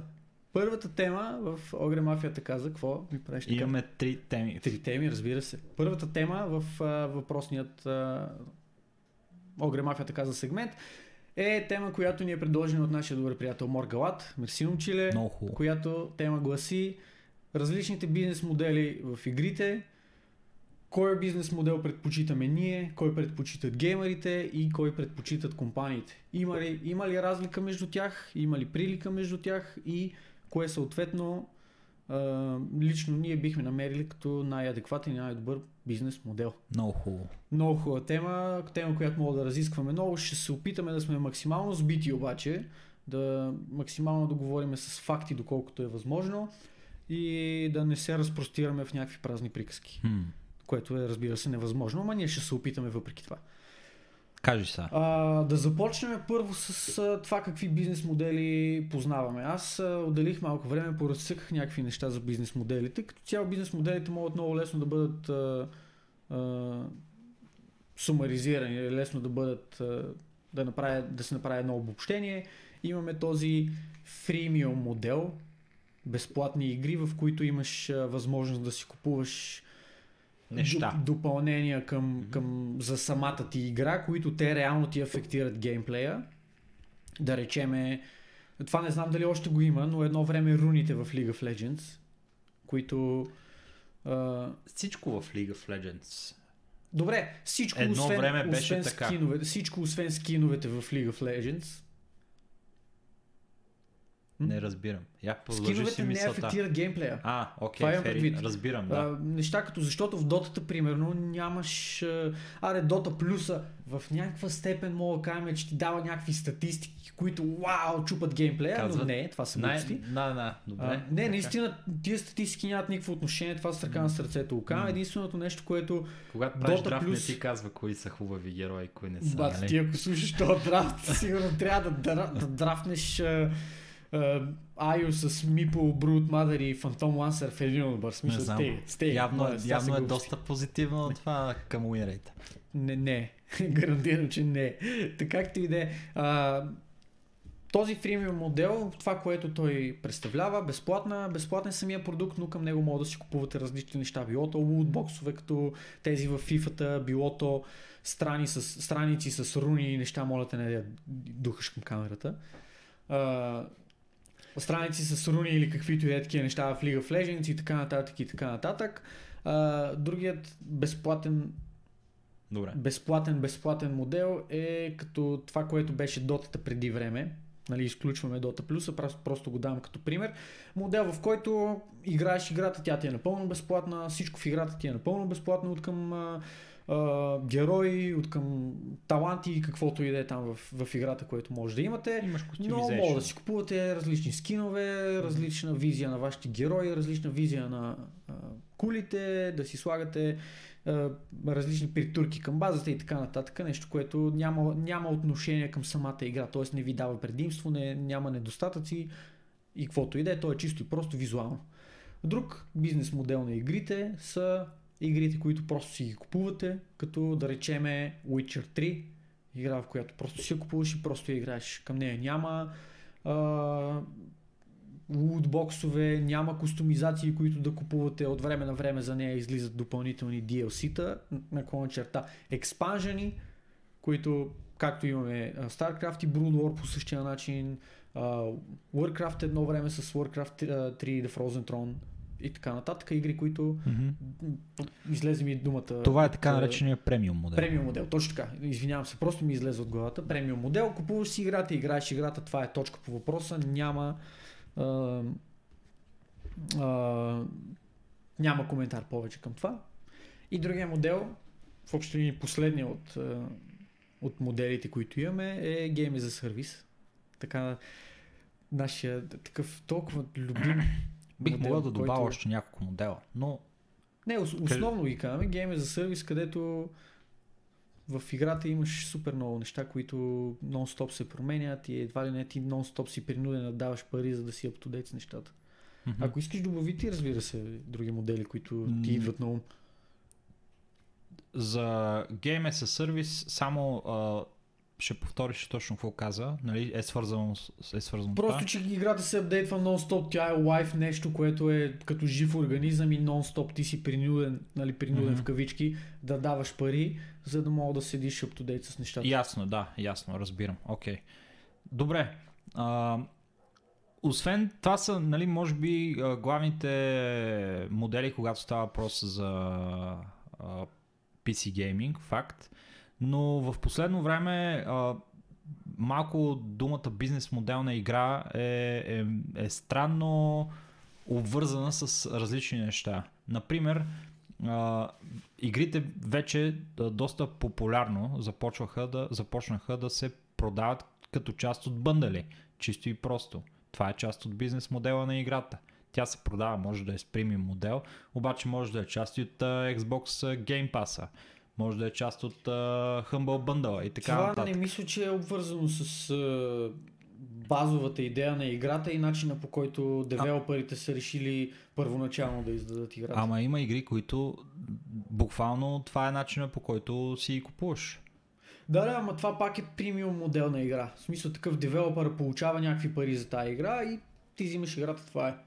В общия случай, нали? Има такива, които продължават, те са Смятам, че- сервис.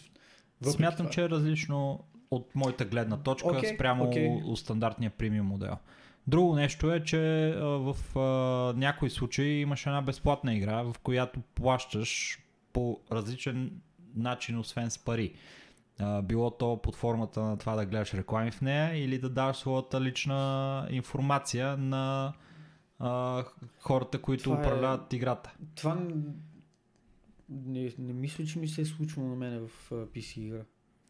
А, Поне аз не мога и- да се сета за такъв пример. игри, които имат а, реклами, например, а, съществуват. Които Те се съществуват, но те не са ли основно почти Им, изцяло почти за изцяло мобилни? са мобилни, Да. обаче пред, мисля, че имаше и някакви а, на компютър, които също Напълно е възможно. Аз работят. просто не съм попадал на такова нещо. Но главно на мобилни, но сега трябва ли да дискриминираме мобилния гейминг, Да, който също да, има, принцип, който да. също има, който е сериоз, сериозен бизнес. Очевидно, щом толкова Това е компания се най-голямата, най-голямата индустрия в момента от гледна точка на гейминг. В смисъл най-големия пазар е това. Неоспоримо е, че ако, ако игрите, компютърните и конзолните игри генерират приходи от, да речеме, 1 милиард, това са случайна цифра, която казвам, просто Мгм. като съпоставка, мобилните игри генерират 2 или 3 милиарда. В смисъл, те са в пъти повече, отколкото останалия пазар. И има комбинации от бизнес модели, които се случват, нали? като например World of Warcraft, която не само, че е премиум игра, Премиум, но има subscription също така. Гейм е за сервис. Абсолютно. да. А, хипотетично, нали, като при положение, че гейм е за сервис, ти нямаш абсолютно никаква причина нали, да си купуваш от тези допълнителни неща, които са като микротранзакции в играта, но те да, действително съществуват. Да. Това е, е, това е страхотен пример за за всички нали, типове бизнес модели, вложени в тази, Освен безплатно. освен безплатния, Да. да. А, та така. А, Добре, Но- дай да направим една съпоставка, една, един разбор. Нека, нека ги ограничиме Окей. а, минимално моделите, за да може да е по-лесно да ги, да ги съпоставим един, един на друг. И Добре, айде, само да нещо направим, ще- да си дадем нашите изводи от Окей, okay, fair enough. Само преди да го направим това нещо, да кажем, че има два вида хора. Такива, които плащат за игри и такива, които не плащат за игри. Да. И, и да кажем, че хората, които не плащат за игри... Те плащат повече от другите, те- но както и да е. те се а, насочват към игри, които са с а, а, ниска бариера за вход, което означава, че са безплатни на първо време. И след това плащат по един или друг начин в, Да. в играта. Това А, са игри като по-голяма част от мобилните игри, игри като League of Legends, като Dota, като Hearthstone и така нататък. Именно. А, Dota 2 е най-безплатната игра, нали? А в мобилните... Даже League of Legends е по-безплатно. Даже League of Legends е по-безплатно от Dota 2. А за може би. Hearthstone е говоря. А, така си е. А, спомням си, че бях заиграл, ако не се лъжа, Phone Destroyer. Това е играта на Ubisoft а, за мобилно устройство, а, която беше South Park игра. А, играта много яко ме онборна в началото, даде ми някакви готини работи, стигнах примерно до 10-15 левел, когато а, ме научиха как да ползвам зелените диамантчета, научиха ме точно какво представлява ли играта. те най-вече откъде да си купуваш зелените И после ме научиха вече. Откъде и какво да си купувам в Знаеш ли играта. кое най-много ме дразни в този тип игри? Когато ти кажат, ето ти е един безплатен зелен диамант, сега обаче го ползвай за точно това, което аз ще ти кажа да го ползваш. Си Да, да, да, брат, да, да. Брат, и за това е Цял тъпотия, не искам да го ползвам за това, това е тъпо, мога да го ползвам за еди какво си. Не, не, не, не. Ползвай го тук да за си това. буснеш, да си буснеш това да ти стане с 30 секунди по-бързо. М. Ти искам, ама то след 30 секунди така и така е готово. Не, не, не, не, не слушай, аз ти казвам, пусни го сега. Това е доста дразнещо, но както и да е. а, Продължи, извинявай. Да, това, мисълта ми, е, че, ми, мисълта ми е, че а, то вид а, игри а, мога да ги разделиме на дет, нали, са безплатния фронт, а, на такива, с които се плаща с пари, такива, които не се плащат с пари. Тия, които не се плащат с пари, като тия с рекламите и с това, че ти взимат информацията и така нататък. Примерно на, нали, нямаме Team Fall Hat да сложиме тук, обаче на Niantic и Pok- Pokemon Go всичките тия а, нали, апликации Извинявам се, ама вие те ви знаят къде сте на, по всяко време нали, на, на деня, когато играете Pokemon Go. Няма нужда да плащате абсолютно нищо. Вие давате цялата информация нужна. Да. Само да ви кажа една интересна, един интересен факт. Нека впичага в Google Maps а, да създаде изкуствено задръстване в Това беше епично. Епично. Колко? 50 телефона ли беше 40 взел? телефона беше сложил в една количка и си ходеше по... И ги по дърпаше по улицата. И понеже те са пуснати, с с пуснати GPS, а Google така определя къде има задръствания, съответно като има скупване на телефони и нали, на а, активни GPS-и. И съответно всички тия телефони на едно място, движейки се с бавна скорост и Google бе такива, о, този път в момента е задръстен, избягвай го. А пича е такъв, Смисъл, е като да, кучето, като е, кучето от брато. дъханата, помниш ли от кой? Да, да, да. се смее. И, и така, да ги оставим тия на страни си говорим сега за Да, бизнес модели, бизнес моделите. тези, които А, са същинските, които са свързани с пари. Като цяло, добре, нека, нека започнем. Най... Най-безплатният модел, ако мога така да го кажа, или най-ефтино излизащия на хората, е модела, който ти спомена или с бъндалите, или, а, или безплатните игри от Epic Store. това е майтапче тук, защото нали, това е- не мога да се разчита на него. Мгм. Но или а, премиум модела, който е премиум модел от, а, от, при, от калибъра на Witcher 3. Или на Witcher 2 или Окей. Witcher 1, се тая. То тип модели, в които ти по един или друг начин здобиваш се с играта, пак казвам, било то с бъндъл, било то просто да си я купите отделно, без значение, премиум модела тук си е валиден. Купувате си играта и не е свързано а, вашето преживяване в тази игра с купуване на каквото и да е друго, освен самата игра. Било то ингейм валута, няма такава. Било то валута, която неща, които да си купувате с реални пари, няма такова. Това са чисто и просто буквално най-ефтино излизащите игри на хората. Защото те не са обвързани с какъвто и да е комитмент с а, игране на играта. Може да играете днеска един час, утре три часа. Това няма да ви промени прогреса, няма да ви забави с събирането на материали или каквото и да е такова.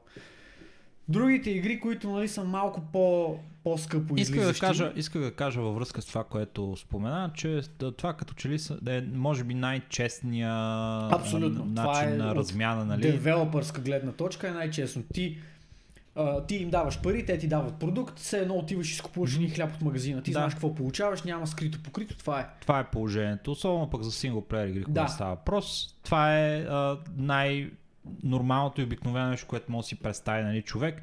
Мисля, че от потребителска гледна точка това е най-спокойно се чувстваш, когато би Това си е купил такава игра. прочетена книга, както Защото да, ти си взимаш това нещо. неизвестни там.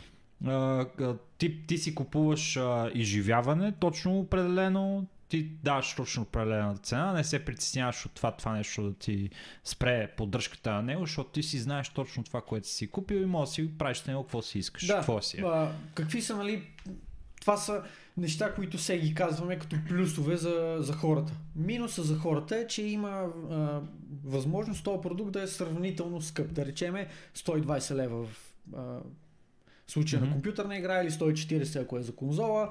Нещо, нали, в, в този диапазон е нормално за игра, която сега те първа излиза. Ново актуална игра. А, какви са минусите за девелоперите? Те трябва, според зависи дали е сингъл или мултиплеер игра, те трябва да поддържат сървъри, евентуално, или да плащат на някой да им поддържа сървъри. Те получават пари само в момента, в който ти си купиш играта. И съответно, тяхната печалба чисто в мащабно погледнато е доста лимитирана, потенциално тя е доста ограничена и както казах е еднократна. Мгм. Излиза играта, има спайк, има, има голям приход на пари и след това прихода на пари, нали, той може да не секне, но ще е все по-малък и по-малък и по-малък.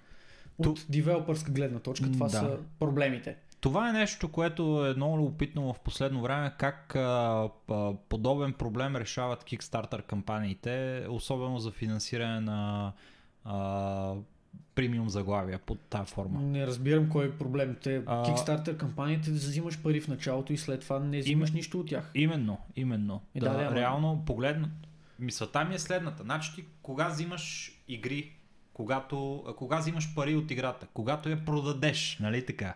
Да, Те ма обаче я продават преди това. Някои игри не е това било може и с възможно да бъдат игри да създадени. се така. Защото играта реално, дори да е с фримиум модел, пак ще взимаш пари от момента, в който хората вече започнат да играят тази игра. Разбира се, но въпросът е следния. Въпросът на Моргалат е как от гледна точка на девелопера се гледа на тия игри.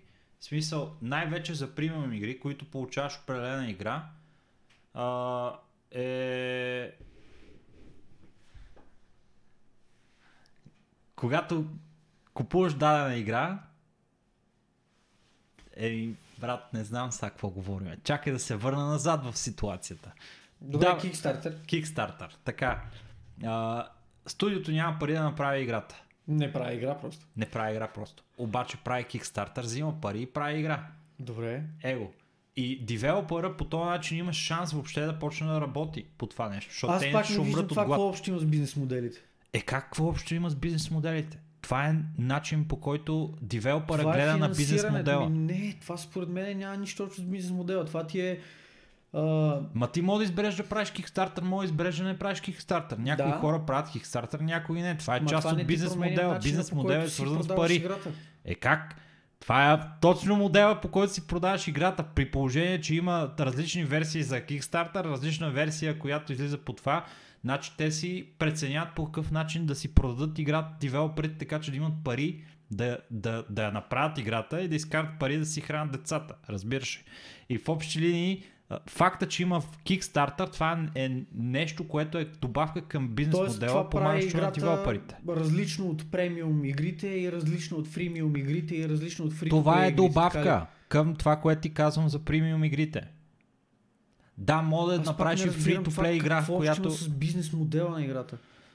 бизнес модела е съвкупност от начините по които играта прави пари. Разбираш ли? Да, ти правиш пари, това е преордър.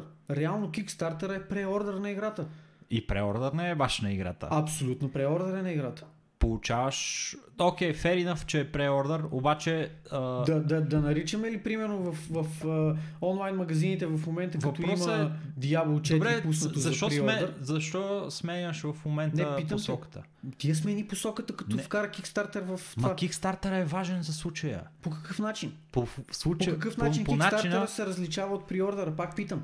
Защото играта е, я няма, ако не се финансира това нещо в Kickstarter. И често... Не. Е как Не, не? не, е задължително. Е няма Има я. хора- Кикс, нали? Това е логиката на Kickstarter в крайна сметка. Ето ти не. бизнес модел, който Това е различава преордъри. в нещо. общия случай. Хората не разчитат само на Kickstarter. В, в общия случай, пак казвам. Еми брат, затова има толкова въпрос за фейл нали, игри- проекти, които са пуснати за Kickstarter, не са събрали парите и айде, довиждане. Окей, но това са някакви инди заглавия, които са някакви допотопни. What? Е, какво сега? Ще ми кажеш, че инди заглавието е по-лошо от Warcraft а, 3 Reforged ли? Зависи. Може да бъде. Ай, гледай си работа. Продължай нататък с другата тема. Спри да показваш лищите там, ще ме разсейваш. А, не да спираш ди. А, това няма нищо общо едното с другото. В смисъл такъв Kickstarter, Mixstarter, това е начин за продаване на играта. Това е магазин. Приеми го като магазин. Това не променя бизнес модела на играта. За мен е приел. Лично мнение. Е, така да си изразя. Ма, то не става просто това, дори, тук дори не става просто за мнение, това са факти. В смисъл, Факт е, Ти- че получаваш пари от Kickstarter. Това Да. е част от бизнес модела. Смятам, че това ма е. преордерите са част от бизнес модела. Окей, приеми го така. Kickstarter е вид преордер. Kickstartната игра, това е игра, която има бизнес модела Kickstartната игра. За мен, лично мнение. И това е. Приключваш играта, тя повече не се продава, повече няма достъп хората до нея, така ли? Що не? Може и да имаш и такава игра, която само от Kickstarter я правиш и я продаваш. Що не? И повече не я продаваш никъде. Що пък не? Що пък не, аз не съм чул. Да, бе, лично мнение, аз нямам Да, какво друго окей. да кажа. Окей, да. хубаво. Има Добре, някакви игри, а- които... Добре, да. А, Нататък. Какво искаш всъщност при аз да се вмъкна за, за премиум моделите говориш? Нали така? да, че те са сравнително най-ефтините, наклона черта най-безплатните за потребителите. Защото следващия а, модел, който имаше, безплатна игра, в която а, в която да можеш да си купуваш неща, които ти променят геймплея. Като Hearthstone, да речем. Мгм. За който не съм дал една стотинка. Да, обаче колко време си инвестирал? това какво общо има с а, парите? Е, как, какво общо има парите? Това е ресурс. Това е, това е друг тип Ама, а, нали- валута. Ма нали, какво значение има това? Аз съм играл играта, не съм давал пари за нея. Имам 50 хиляди дъст. Добре, де, просто От игра съм. това е друг тип currency, смисъл такъв друг тип валута, с която се разплащаш твоето време. И на тебе, ти за да имаш прогрес, на тебе ти е задължително да отделяш време за тази игра. Примерно аз, ако речеме, игра 3 игри на Expansion, 3 игри на всеки 3 месеца, аз няма как да имам картите без да съм си ги купил тия карти. За да ги имам Добре. тия карти, това, което трябва да съм направил е примерно, да речеме за последните 3 месеца, да имам 700 часа в играта, примерно казвам, с които аз да, да, да, да съм грандил супер много, по един или друг начин, за да мога да имам достъп до тия карти без да дам пари за тях. Така че аз си плащам с времето, което съм, което съм прекарал в играта. Ама плащаш ли си с времето, което си прекарал в играта, ако ти е било забавно и си играл играта? Да. Що? Ти играеш играта. Защо да плащаш? Защото ти за това време мога да правиш нещо, което да изкараш пари. Ама Потенциално. добре, ама това е игра. Ти я играеш за да се забавляваш. Или да си много добър в нея. Защо трябва това нещо да е обвързано с това, че плащаш за играта? Защото времето ти е ресурс. Ти имаш, да речем, 60 години, 80 години, 100 години живот. И това как си прекарваш времето, това е, това е твой... Времето ти е ресурс в живота. И ти, че си избрал да го прекарваш в игра, файн, няма проблеми. Но ти си плащаш за тази игра с твоето време. Затова времето е, буквално, времето е валута, с която ние разполагаме и вече ние си решаваме по какъв начин тази валута да я, да я кеш аутнеме. Защото някои хора, хората ти с времето си изкарват пари. Други хора с времето си ходят и примерно тичат в Лукорско. Така, Трети хора, като тебе примерно, седат и играят Харстон. примерно. Да. И На мен е примерно... това не е Аз, за да, да речеме, примерно аз съм бодибилдър. За да изглеждам аз добре, аз си плащам, нали, не само с а, а, добавките там, храната, която консумирам и а, парите за фитнеса, аз си плащам и с времето, защото това време, примерно по 6 часа на ден, които аз трябва да прекарам за да тренирам, за да си спазвам режими, за каквото и да е, това ми е част от цената, която аз плащам на края на деня, за да изглеждам добре или за да спечела бодибилдинг конкурса. Аз разбирам логиката ти. Аз не, не отричам, че а, времето струва пари. Но, ако това време е прекарано по а, начина по който ти искаш да го прекараш това време, То тогава Не. вече не струва пари, разбрах ти логиката. да, Да, да. Наистина. смисъл. Тогава, тогава това време е накрая, като тръгнеш да умираш, Господ идва и ти казва, а чакай, тук си прекарвал добре това време, сега ще го върна. Ти, ти това време, нали, не ти е, е прекарано е добре, значи то ти е безплатно, не си плащал, така че ай, връщам ти го това време. Ма, какво е живота, ако не е добре прекарано време? Добре, Начин прекараното по- време не означава безплатно време. Това се опитвам да ти кажа. Това как си прекараш времето не означава, че ти не го губиш това време. Ама Това ти време не ти се то връща значи- повече. Виж какво, да, аз не отричам, че се губи времето, когато играеш а, игри от, а, при, на принципа на фримиум модела и по този начин плащаш Какво с времето си. отричаш? Аз отричам, че при положение, че това, което си вложил като време в него, ти е донесло точно тази стойност, за която а, ти си го вложил това време, аз не мисля, че ти плащаш за това. Ти, ти си получил от играта по времето на играта ти това, за което си го правил. Да кажем, Тоест че ти си получил това, за което си платил. хипотетично, хипотетично това е най... А, ма ти нищо не си платил. Разбираш ли? Не. Ти си прекара... Да кажем, че това е най-оптималният начин, по който мога да си прекарал времето в този случай. Абсолютно нищо по-добро не мога да си правя в живота и не съществува по-хубаво и по-добро нещо от това, което мога да си правя в този, в този момент в живота си. И цял месец, братле, ти си бил в жива кома. Да. Разбираш? И в жива кома и само си гледал, братле, през очите си. И, и си, а, примерно, си гледал филми, братле. И те филми, хипотетично, нали, сега не кажем, че става просто това. И нищо по-хубаво не мога да си правя. Добре, в тия два месеца, в които ти си си платил с времето си, за да гледаш тези филми ли? Я ми кажи. Или просто си направил най-хубавото, което си могъл с живота си в този момент. Така че това е а, това, което си постигнал. И това, което си направил. И това е изживяване, което си а, така преживял. М? Не мислиш ли? Какъв ти е въпрос? Аз чакам да ми зададеш въпроса. Аз не ти задавам въпрос. Аз ти казах, ето това ли е най-добрия, а, това, ако ти е оптималното нещо, което може да си направи и си си прекарал времето по най-хубавия начин и всъщност даже може да си получил някакви а, а, така, а, плюсове и бонуси от това нещо а, и, и не си Бате, не, не ти не плащаш за това, разбираш, ти просто играеш и се забавляваш, братле. Защо да плащаш за това нещо? Ти просто Защото се така кефиш. работи света, брато. Всичко Ти в просто този се- свят. Какво е, какъв е закона за, за енергията? Че енергията не се губи, тя просто минава от състояние в състояние. В случая, това състо... минаване от състояние в състояние ти е размяната на време за удоволствие, примерно. Ама- Или на време, ти си разменяш времето, за да ходиш да бачкаш, да имаш пари.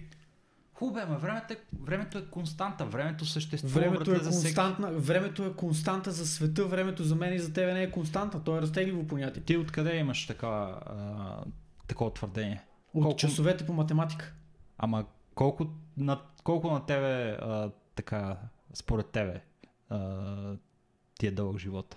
Колко? Бате, може да сега падна тавана и да умра. В смисъл, нищо не значи. Мога да получа удар, ето тук. В момента живеем, разбираш ли? В момента. Забавлявай се, братле. се Прекарвай забавлявам, добре. Аз, аз не, не Прави това, което защо... те прави най-щастлив, разбираш ли? Аз това не разбирам по какъв начин. Това дали нещо ме прави щастлив или не ме прави щастлив, не означава, че аз не си плащам за това нещо с времето ми. Защото това е константа. Ти така или иначе я даваш тук или там, разбираш ли? И ако си прекараш по най-добрия начин, то това не е... Тогава няма да даваш.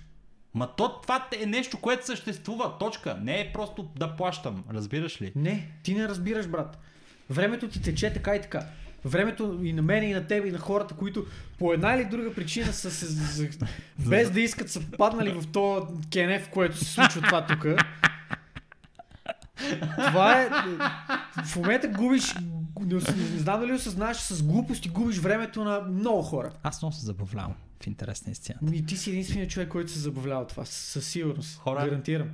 Радвам се, че Значи някой, а, присъства на ако, моето забавление. ако ис, искам да кажа, тук го заявявам напълно отговорно, ако някой някъде даде коментар, нали, някой за който ми пука, така да каже някой, да не е някакъв просто рандом гай, като няма да споменавам кой, ако някой даде коментар, че този сегмент му е бил забавен и че тази дискусия тук е била ползотворна или каквото и да е, няма да има следващия епизод на подкаста, аз го казвам отговорно. Защото аз няма си губя времето с това нещо.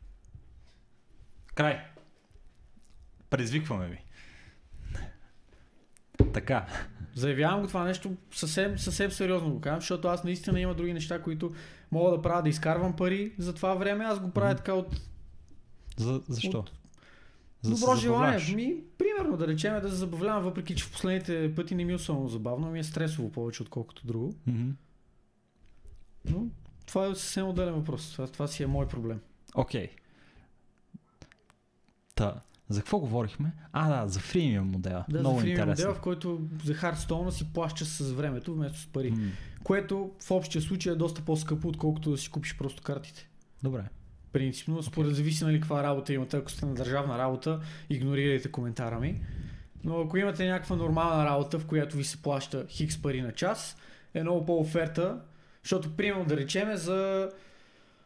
Имаше някаква статистика, някъде бях чел, че за да имаш там с Gold да мога да си купиш примерно крилата на дънжаните или а, адвенчърите, които пускат в Хардстоуна, ти трябва примерно 4 месеца да правиш квестите всеки ден или нещо от сорта, не знам. По спомен го казвам. Или да дадеш примерно 30 евро, за да си купиш дънжена. Адвенчъра, извинявам се. Което е, нали, като направиш една съпоставка, защото 30 евро един нормален европеец ги изкарва за под час. Мгм. И Окей. 30 евро, ако ги. Ако трябва да грайндиш за това, това ти е целта, да имаш парите да си го, да, да си го вземеш това нещо, в, да имаш голда да си го вземеш това нещо, ще ти е примерно 4 месеца. В смисъл съпоставка. Примерно пак казвам, не, не, не ме цитирате, защото наистина тази игра не, не знам конкретните цифри какви бяха. Чел съм ги преди много време. но като направиш съпоставката, едно ти излиза много по-скъпо, едно ти излиза много по-дълго като време и не е задължително да ти е приятно. Нали, може mm-hmm. да бъде, но не е задължително. И на това много от този тип фримиум игри разчитат на това нещо, че на тебе не ти е оферта да го правиш. Примерно аз съм бачкал в една много тъпа компания, която прави много тъпи игри за телефони, където а, имахме, имахме игра, която мога, имахме къщичка или там каквото беше, която примерно да речем струва 80 евро за да си я вземеш. И тази къщичка, ако тръгнеш да да я грандиш, отнема 5800 години или нещо от сорта. Чисто ако, ако правиш всичко перфектно. Тя така е сметнато, че тя, буквално е невъзможно да я имаш.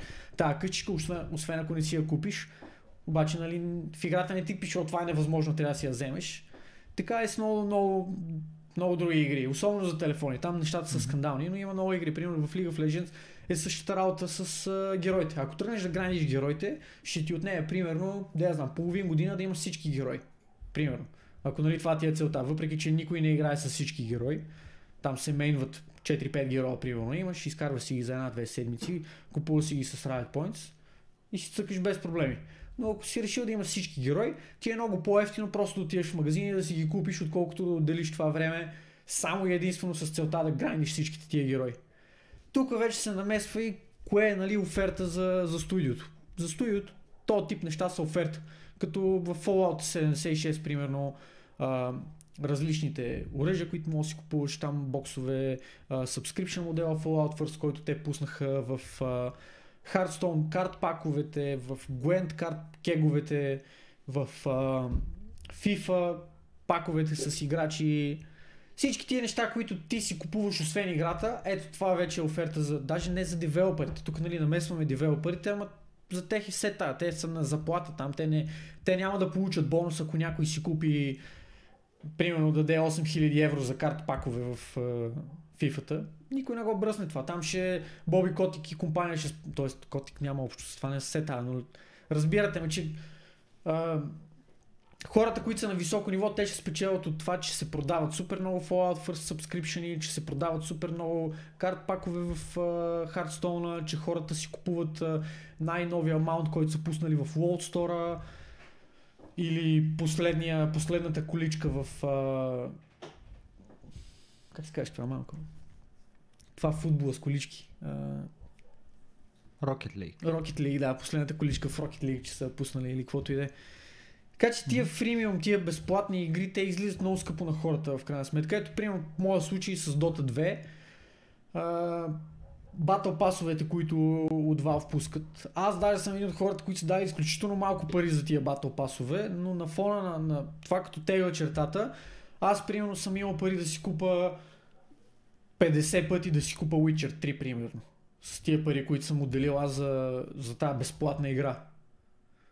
И така като направиш съпоставката mm-hmm. за една игра, която не е задължително, пак казвам, нали, да, да прекарваш кой знае колко много време в нея или да ти е кой знае колко приятно да играеш и каквото и да е, ти реално мога да набиеш супер много пари и, и това, което е готиното и за, а, за фирмите, ай, не девелоперите, но готино е за фирмите е, че в общия случай ти тия пари ги разпределяш във времето. Днеска, примерно, отиваш и си купуваш нови адвенчър в Хардстона, утре отиваш и си купуваш 10 пака, след един месец пускат Battle Pass в Dota, купуваш си Battle Pass, а после отиваш, цъкаш League of Legends и си взимаш там някакъв нов герой, който е пуснат. Но mm-hmm. разфърлени с парите и те имат много стоп приходи от това нещо. Само да допълна за фрими моделите, че това, че една игра е безплатна, а, дава възможност да има по-голяма а, аудитория, нали, която я играе, което е много важно за мултиплеер матчмейкинг игрите. Защото когато нямаш хора в играта, а, чакането за нова игра най-често е доста дълго и това се отразява много високо на а, задържането на играчите в играта. Които... Аз мисля, че това не е най-определящото. Защото, примерно, StarCraft, Warcraft, uh, World of Warcraft, това са игри, които са платени. Те има бариера преди да влезеш. Overwatch, но тези игри са супер популярни, супер мащабни, супер огромни, няма проблеми с кютата, не се чака дълго за матч и така нататък. Това са uh, огромни комерциални успехи. Макар, че, Факт. макар че За са, това казвам, че не е задължително. Макар, смисъл, че са Фактор е, но не е задължително. премиум игри с а, нали, някакъв добавен бизнес модел в тях. Факта е, че а, игри, в които има матчмейкинг, които нямат потребители в тях, умират, защото няма хора, които да покриват а, а, тези изисквания за матчмейкинг. Например, Bloodline Champions, която е Battle Battle Right, игри, които макар а, да, са, да работят на принципа на фримиум модела, Но фримиум В- са сега. И двете игри бяха с uh, paywall преди тях. Тя бяха премиум игри. те бяха в Early Access, в, а, когато бяха... Bloodline Champions почти до края си остана платена. Bloodline Champions е минала през а, около 5 различни бизнес модела, за които не ми се влиза в детайли в момента. Факта е, че Blood Right беше в Early Access платена игра, плащаш си, нали, имаш Early Access за играта и получаваш всички герои, все едно си го купуваш като премиум заглавие един вид. А, когато излезе в, а, на официалния си лонч, стана free, to play с вече фримиум модела, за който каза.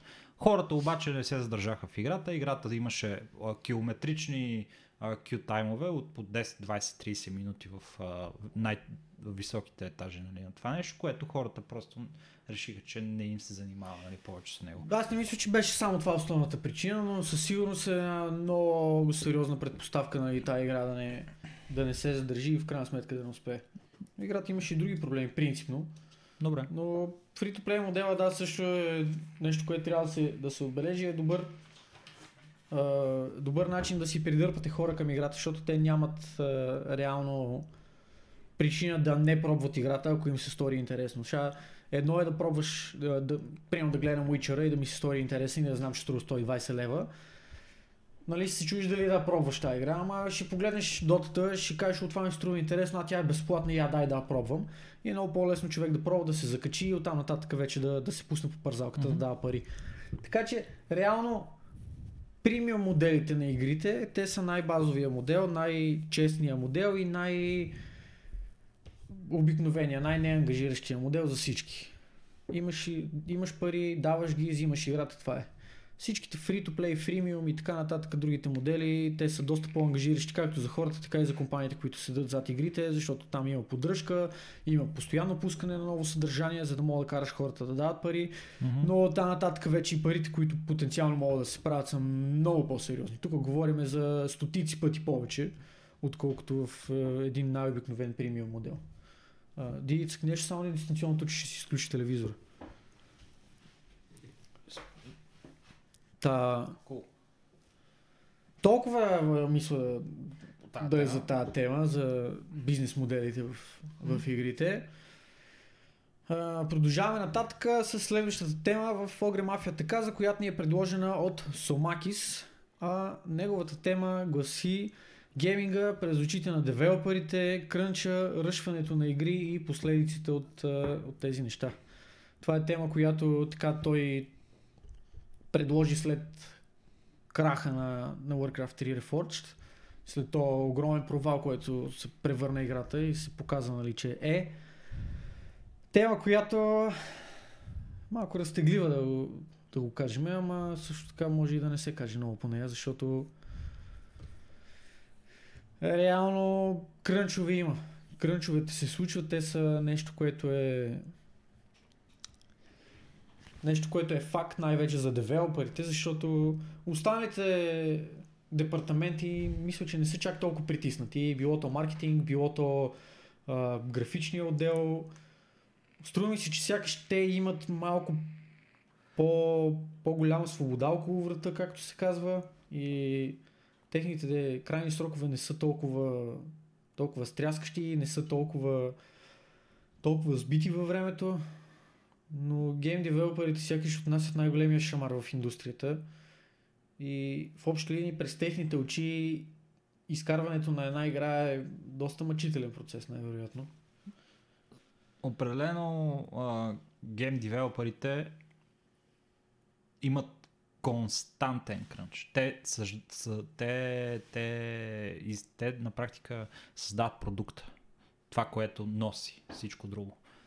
Не, това не значи, че в маркетинга, продажбите, в комуникациите, в нали, пиара и така нататък а, няма крънч, защото и там също има крънч, но той директно зависи от а, това дали продукта е готов или не е готов. Ако продукта не е готов, което определя нали, крънча на, на девелоперите, другите в общи линии са свързани ръце. Може и да не работят толкова и да крънчват. Но определено имат нали, какво да се прави. Факта при девелоперите е, че а, в днешно време а, се е изродил бизнеса повсеместно, в, най-вече в софтуерната индустрия, защото а, реално погледнато това хората да бъдат а, задържани на работата си в, по, по много часове на ден, над нормалното, над стандартното, така да го наречеме, е, е продиктуван от а, културата и индустрията. Индустрията гласи, че трябва да си най-отгоре на играта си, трябва нон-стоп да обновяваш, трябва нон-стоп да изваждаш ново съдържание и това, тази а, а, тежест пада именно върху девелоперите, които трябва да го създадат това нещо. Ако не го правиш, просто излизаш от бизнеса. Точка. Epic знаят, знаят за какво говорят. Ние си говорихме за Fortnite, която е играта на най-високо ниво в момента, най-популярната един вид игра, в която девелоперите в нея са а, се, се е наложило да работят просто като Те са под constant crunch, както се казва. абсолютен продължителен крънч. CD Projekt Red също знаят, знаете, нали, те имат много крънч в тяхната компания. Техният крънч явно е някакъв по... а, По-адекватен е. По-сладък, отколкото а, на другите компании, но явно нали, нещата при тях също са така, макар че е една любима компания и тя не е избягала от това нещо. Много други компании преминават през абсолютно същите а, проблеми, в които ето какво се случи всъщност с а, Warcraft 3, която нали, може би е довела до тази тема. Първо не можаха да я изкарат на време, когато казаха, след това се оказва, че а, трябва да я изкарат колкото се може по-бързо. Айде, давай, давай, давай, здраво и, И в крайна е- сметка и в стигаме крайна до сметка пак същото. първата част от тази тема, която е нали, ръшването на игрите. Защото определено това е продукт, който беше очи, очизвадно ръшнат. Не, не е добре преценено време, най-вероятно не е добре преценени възможности на, на девелоперите от чисто от гледна точка на а, това, което те са имали като задължение да свършат за времето, което им е дадено. И със сигурност не е добър менеджмент, не е добър project uh, development от гледна точка на хората, които са стояли на високо ниво зад този проект.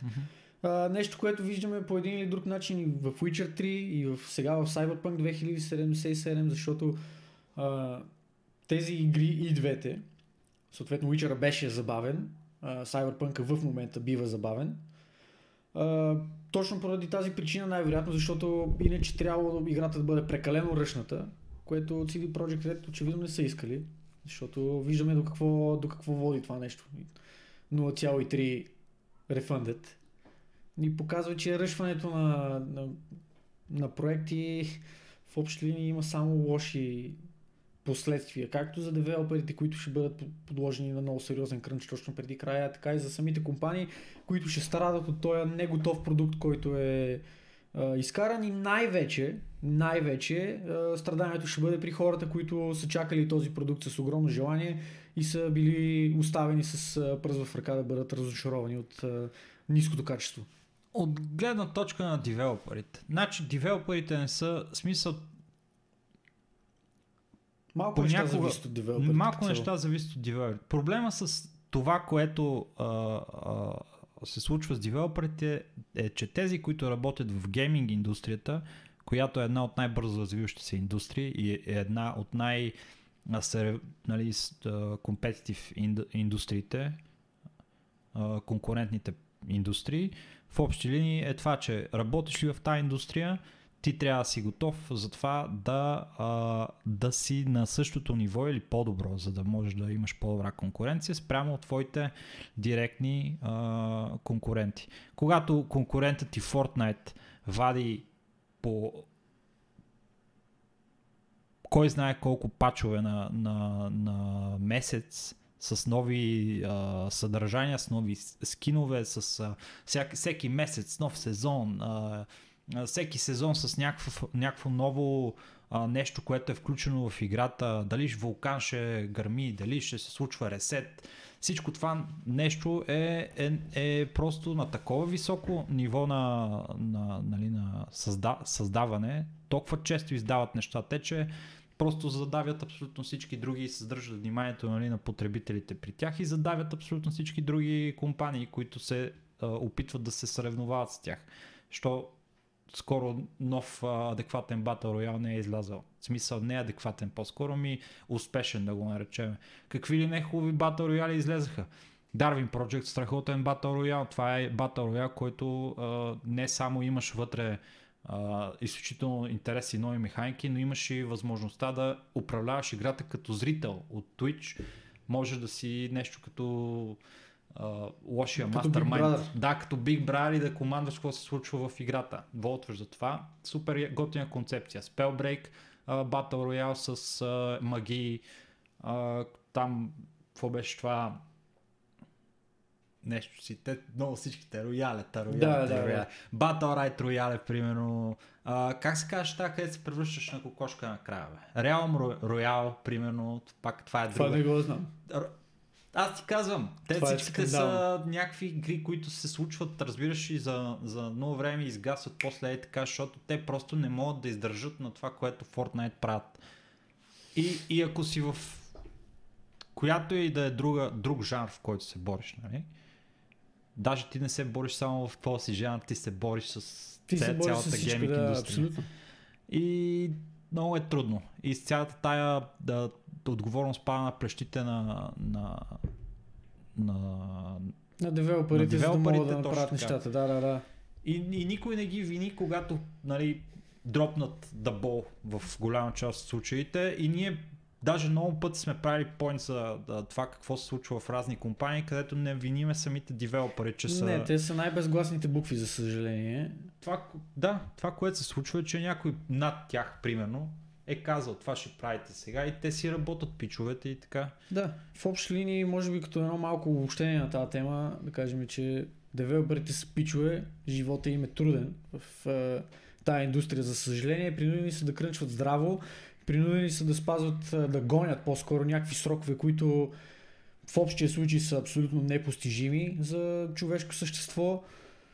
И колкото и нали, да се каже, ето това не е програмирано добре, онова не е свършено добре, трябва все пак да, да приеме факта, че тия хора дават най-доброто от себе си, защото първо това им е живота, второ това им е страста и двамата с тебе сме правили някакви жалки опити да тръгнем по този път преди години като деца, влизайки в ТОЕС, с идеята нали, да отидем и да правим Станем- игричките, както се казва. Така че а, разбираме този ентусиазъм, който тия хора имат, но за съжаление просто индустрията е в, а, в такава фаза, в такъв момент, че девелоперите могат да направят малко неща и на фона на това, което е постижимо за тях се иска много пъти повече и те са принудени или да крънчват, или съответно да урязват фичери, за да могат да спазат какъвто и да е близък срок до, до зададения.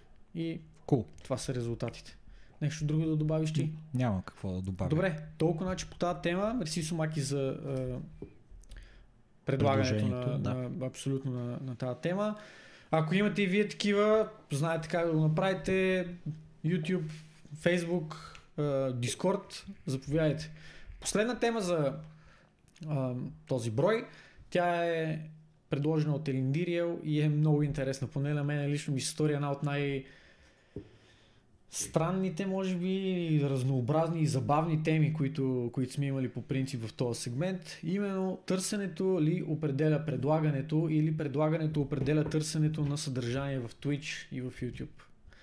Много интересна тема, която обикновено сме свикнали да да се водиме от, е, от принципа търсенето, нали, предлага, а, търсенето определя предлагането. Обаче имаш ли чувството, че тук в тази индустрия нещата са малко, малко обърнати? Сякаш предлагането определя търсенето. Когато някой предложи нещо ново, нещо забавно, нещо интересно на, на хората и те дори без да знаят, че са търсили това нещо, те попаднат случайно на него, могат да резултира в един своеобразен феномен и да, да сложи нов тренд. Да речеме, принципно, а, примерно Адмирал Булдог пуска Getting Over It. Игра, която никой не му е казал, абе, играй Getting Over It. Или, нали, образно казвам. Uh, той я пуска тази игра, изведнъж хората викат, вау, това е някаква баси, баси лудницата, нали, това е феномен на такъв uh, тип щупими контролера игри. Mm-hmm. И това нали, е супер забавно да го гледаш той как стига до почти до края, пада и се връща почти в началото и всички избухват в този момент.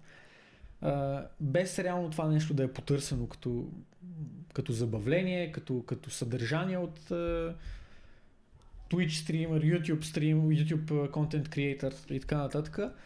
Това нещо обаче става супер популярно и съответно заради предлагането на това нещо, което пак става супер популярно и други хора почват да искат още от същото нещо и това продиктува, че а, такива доста по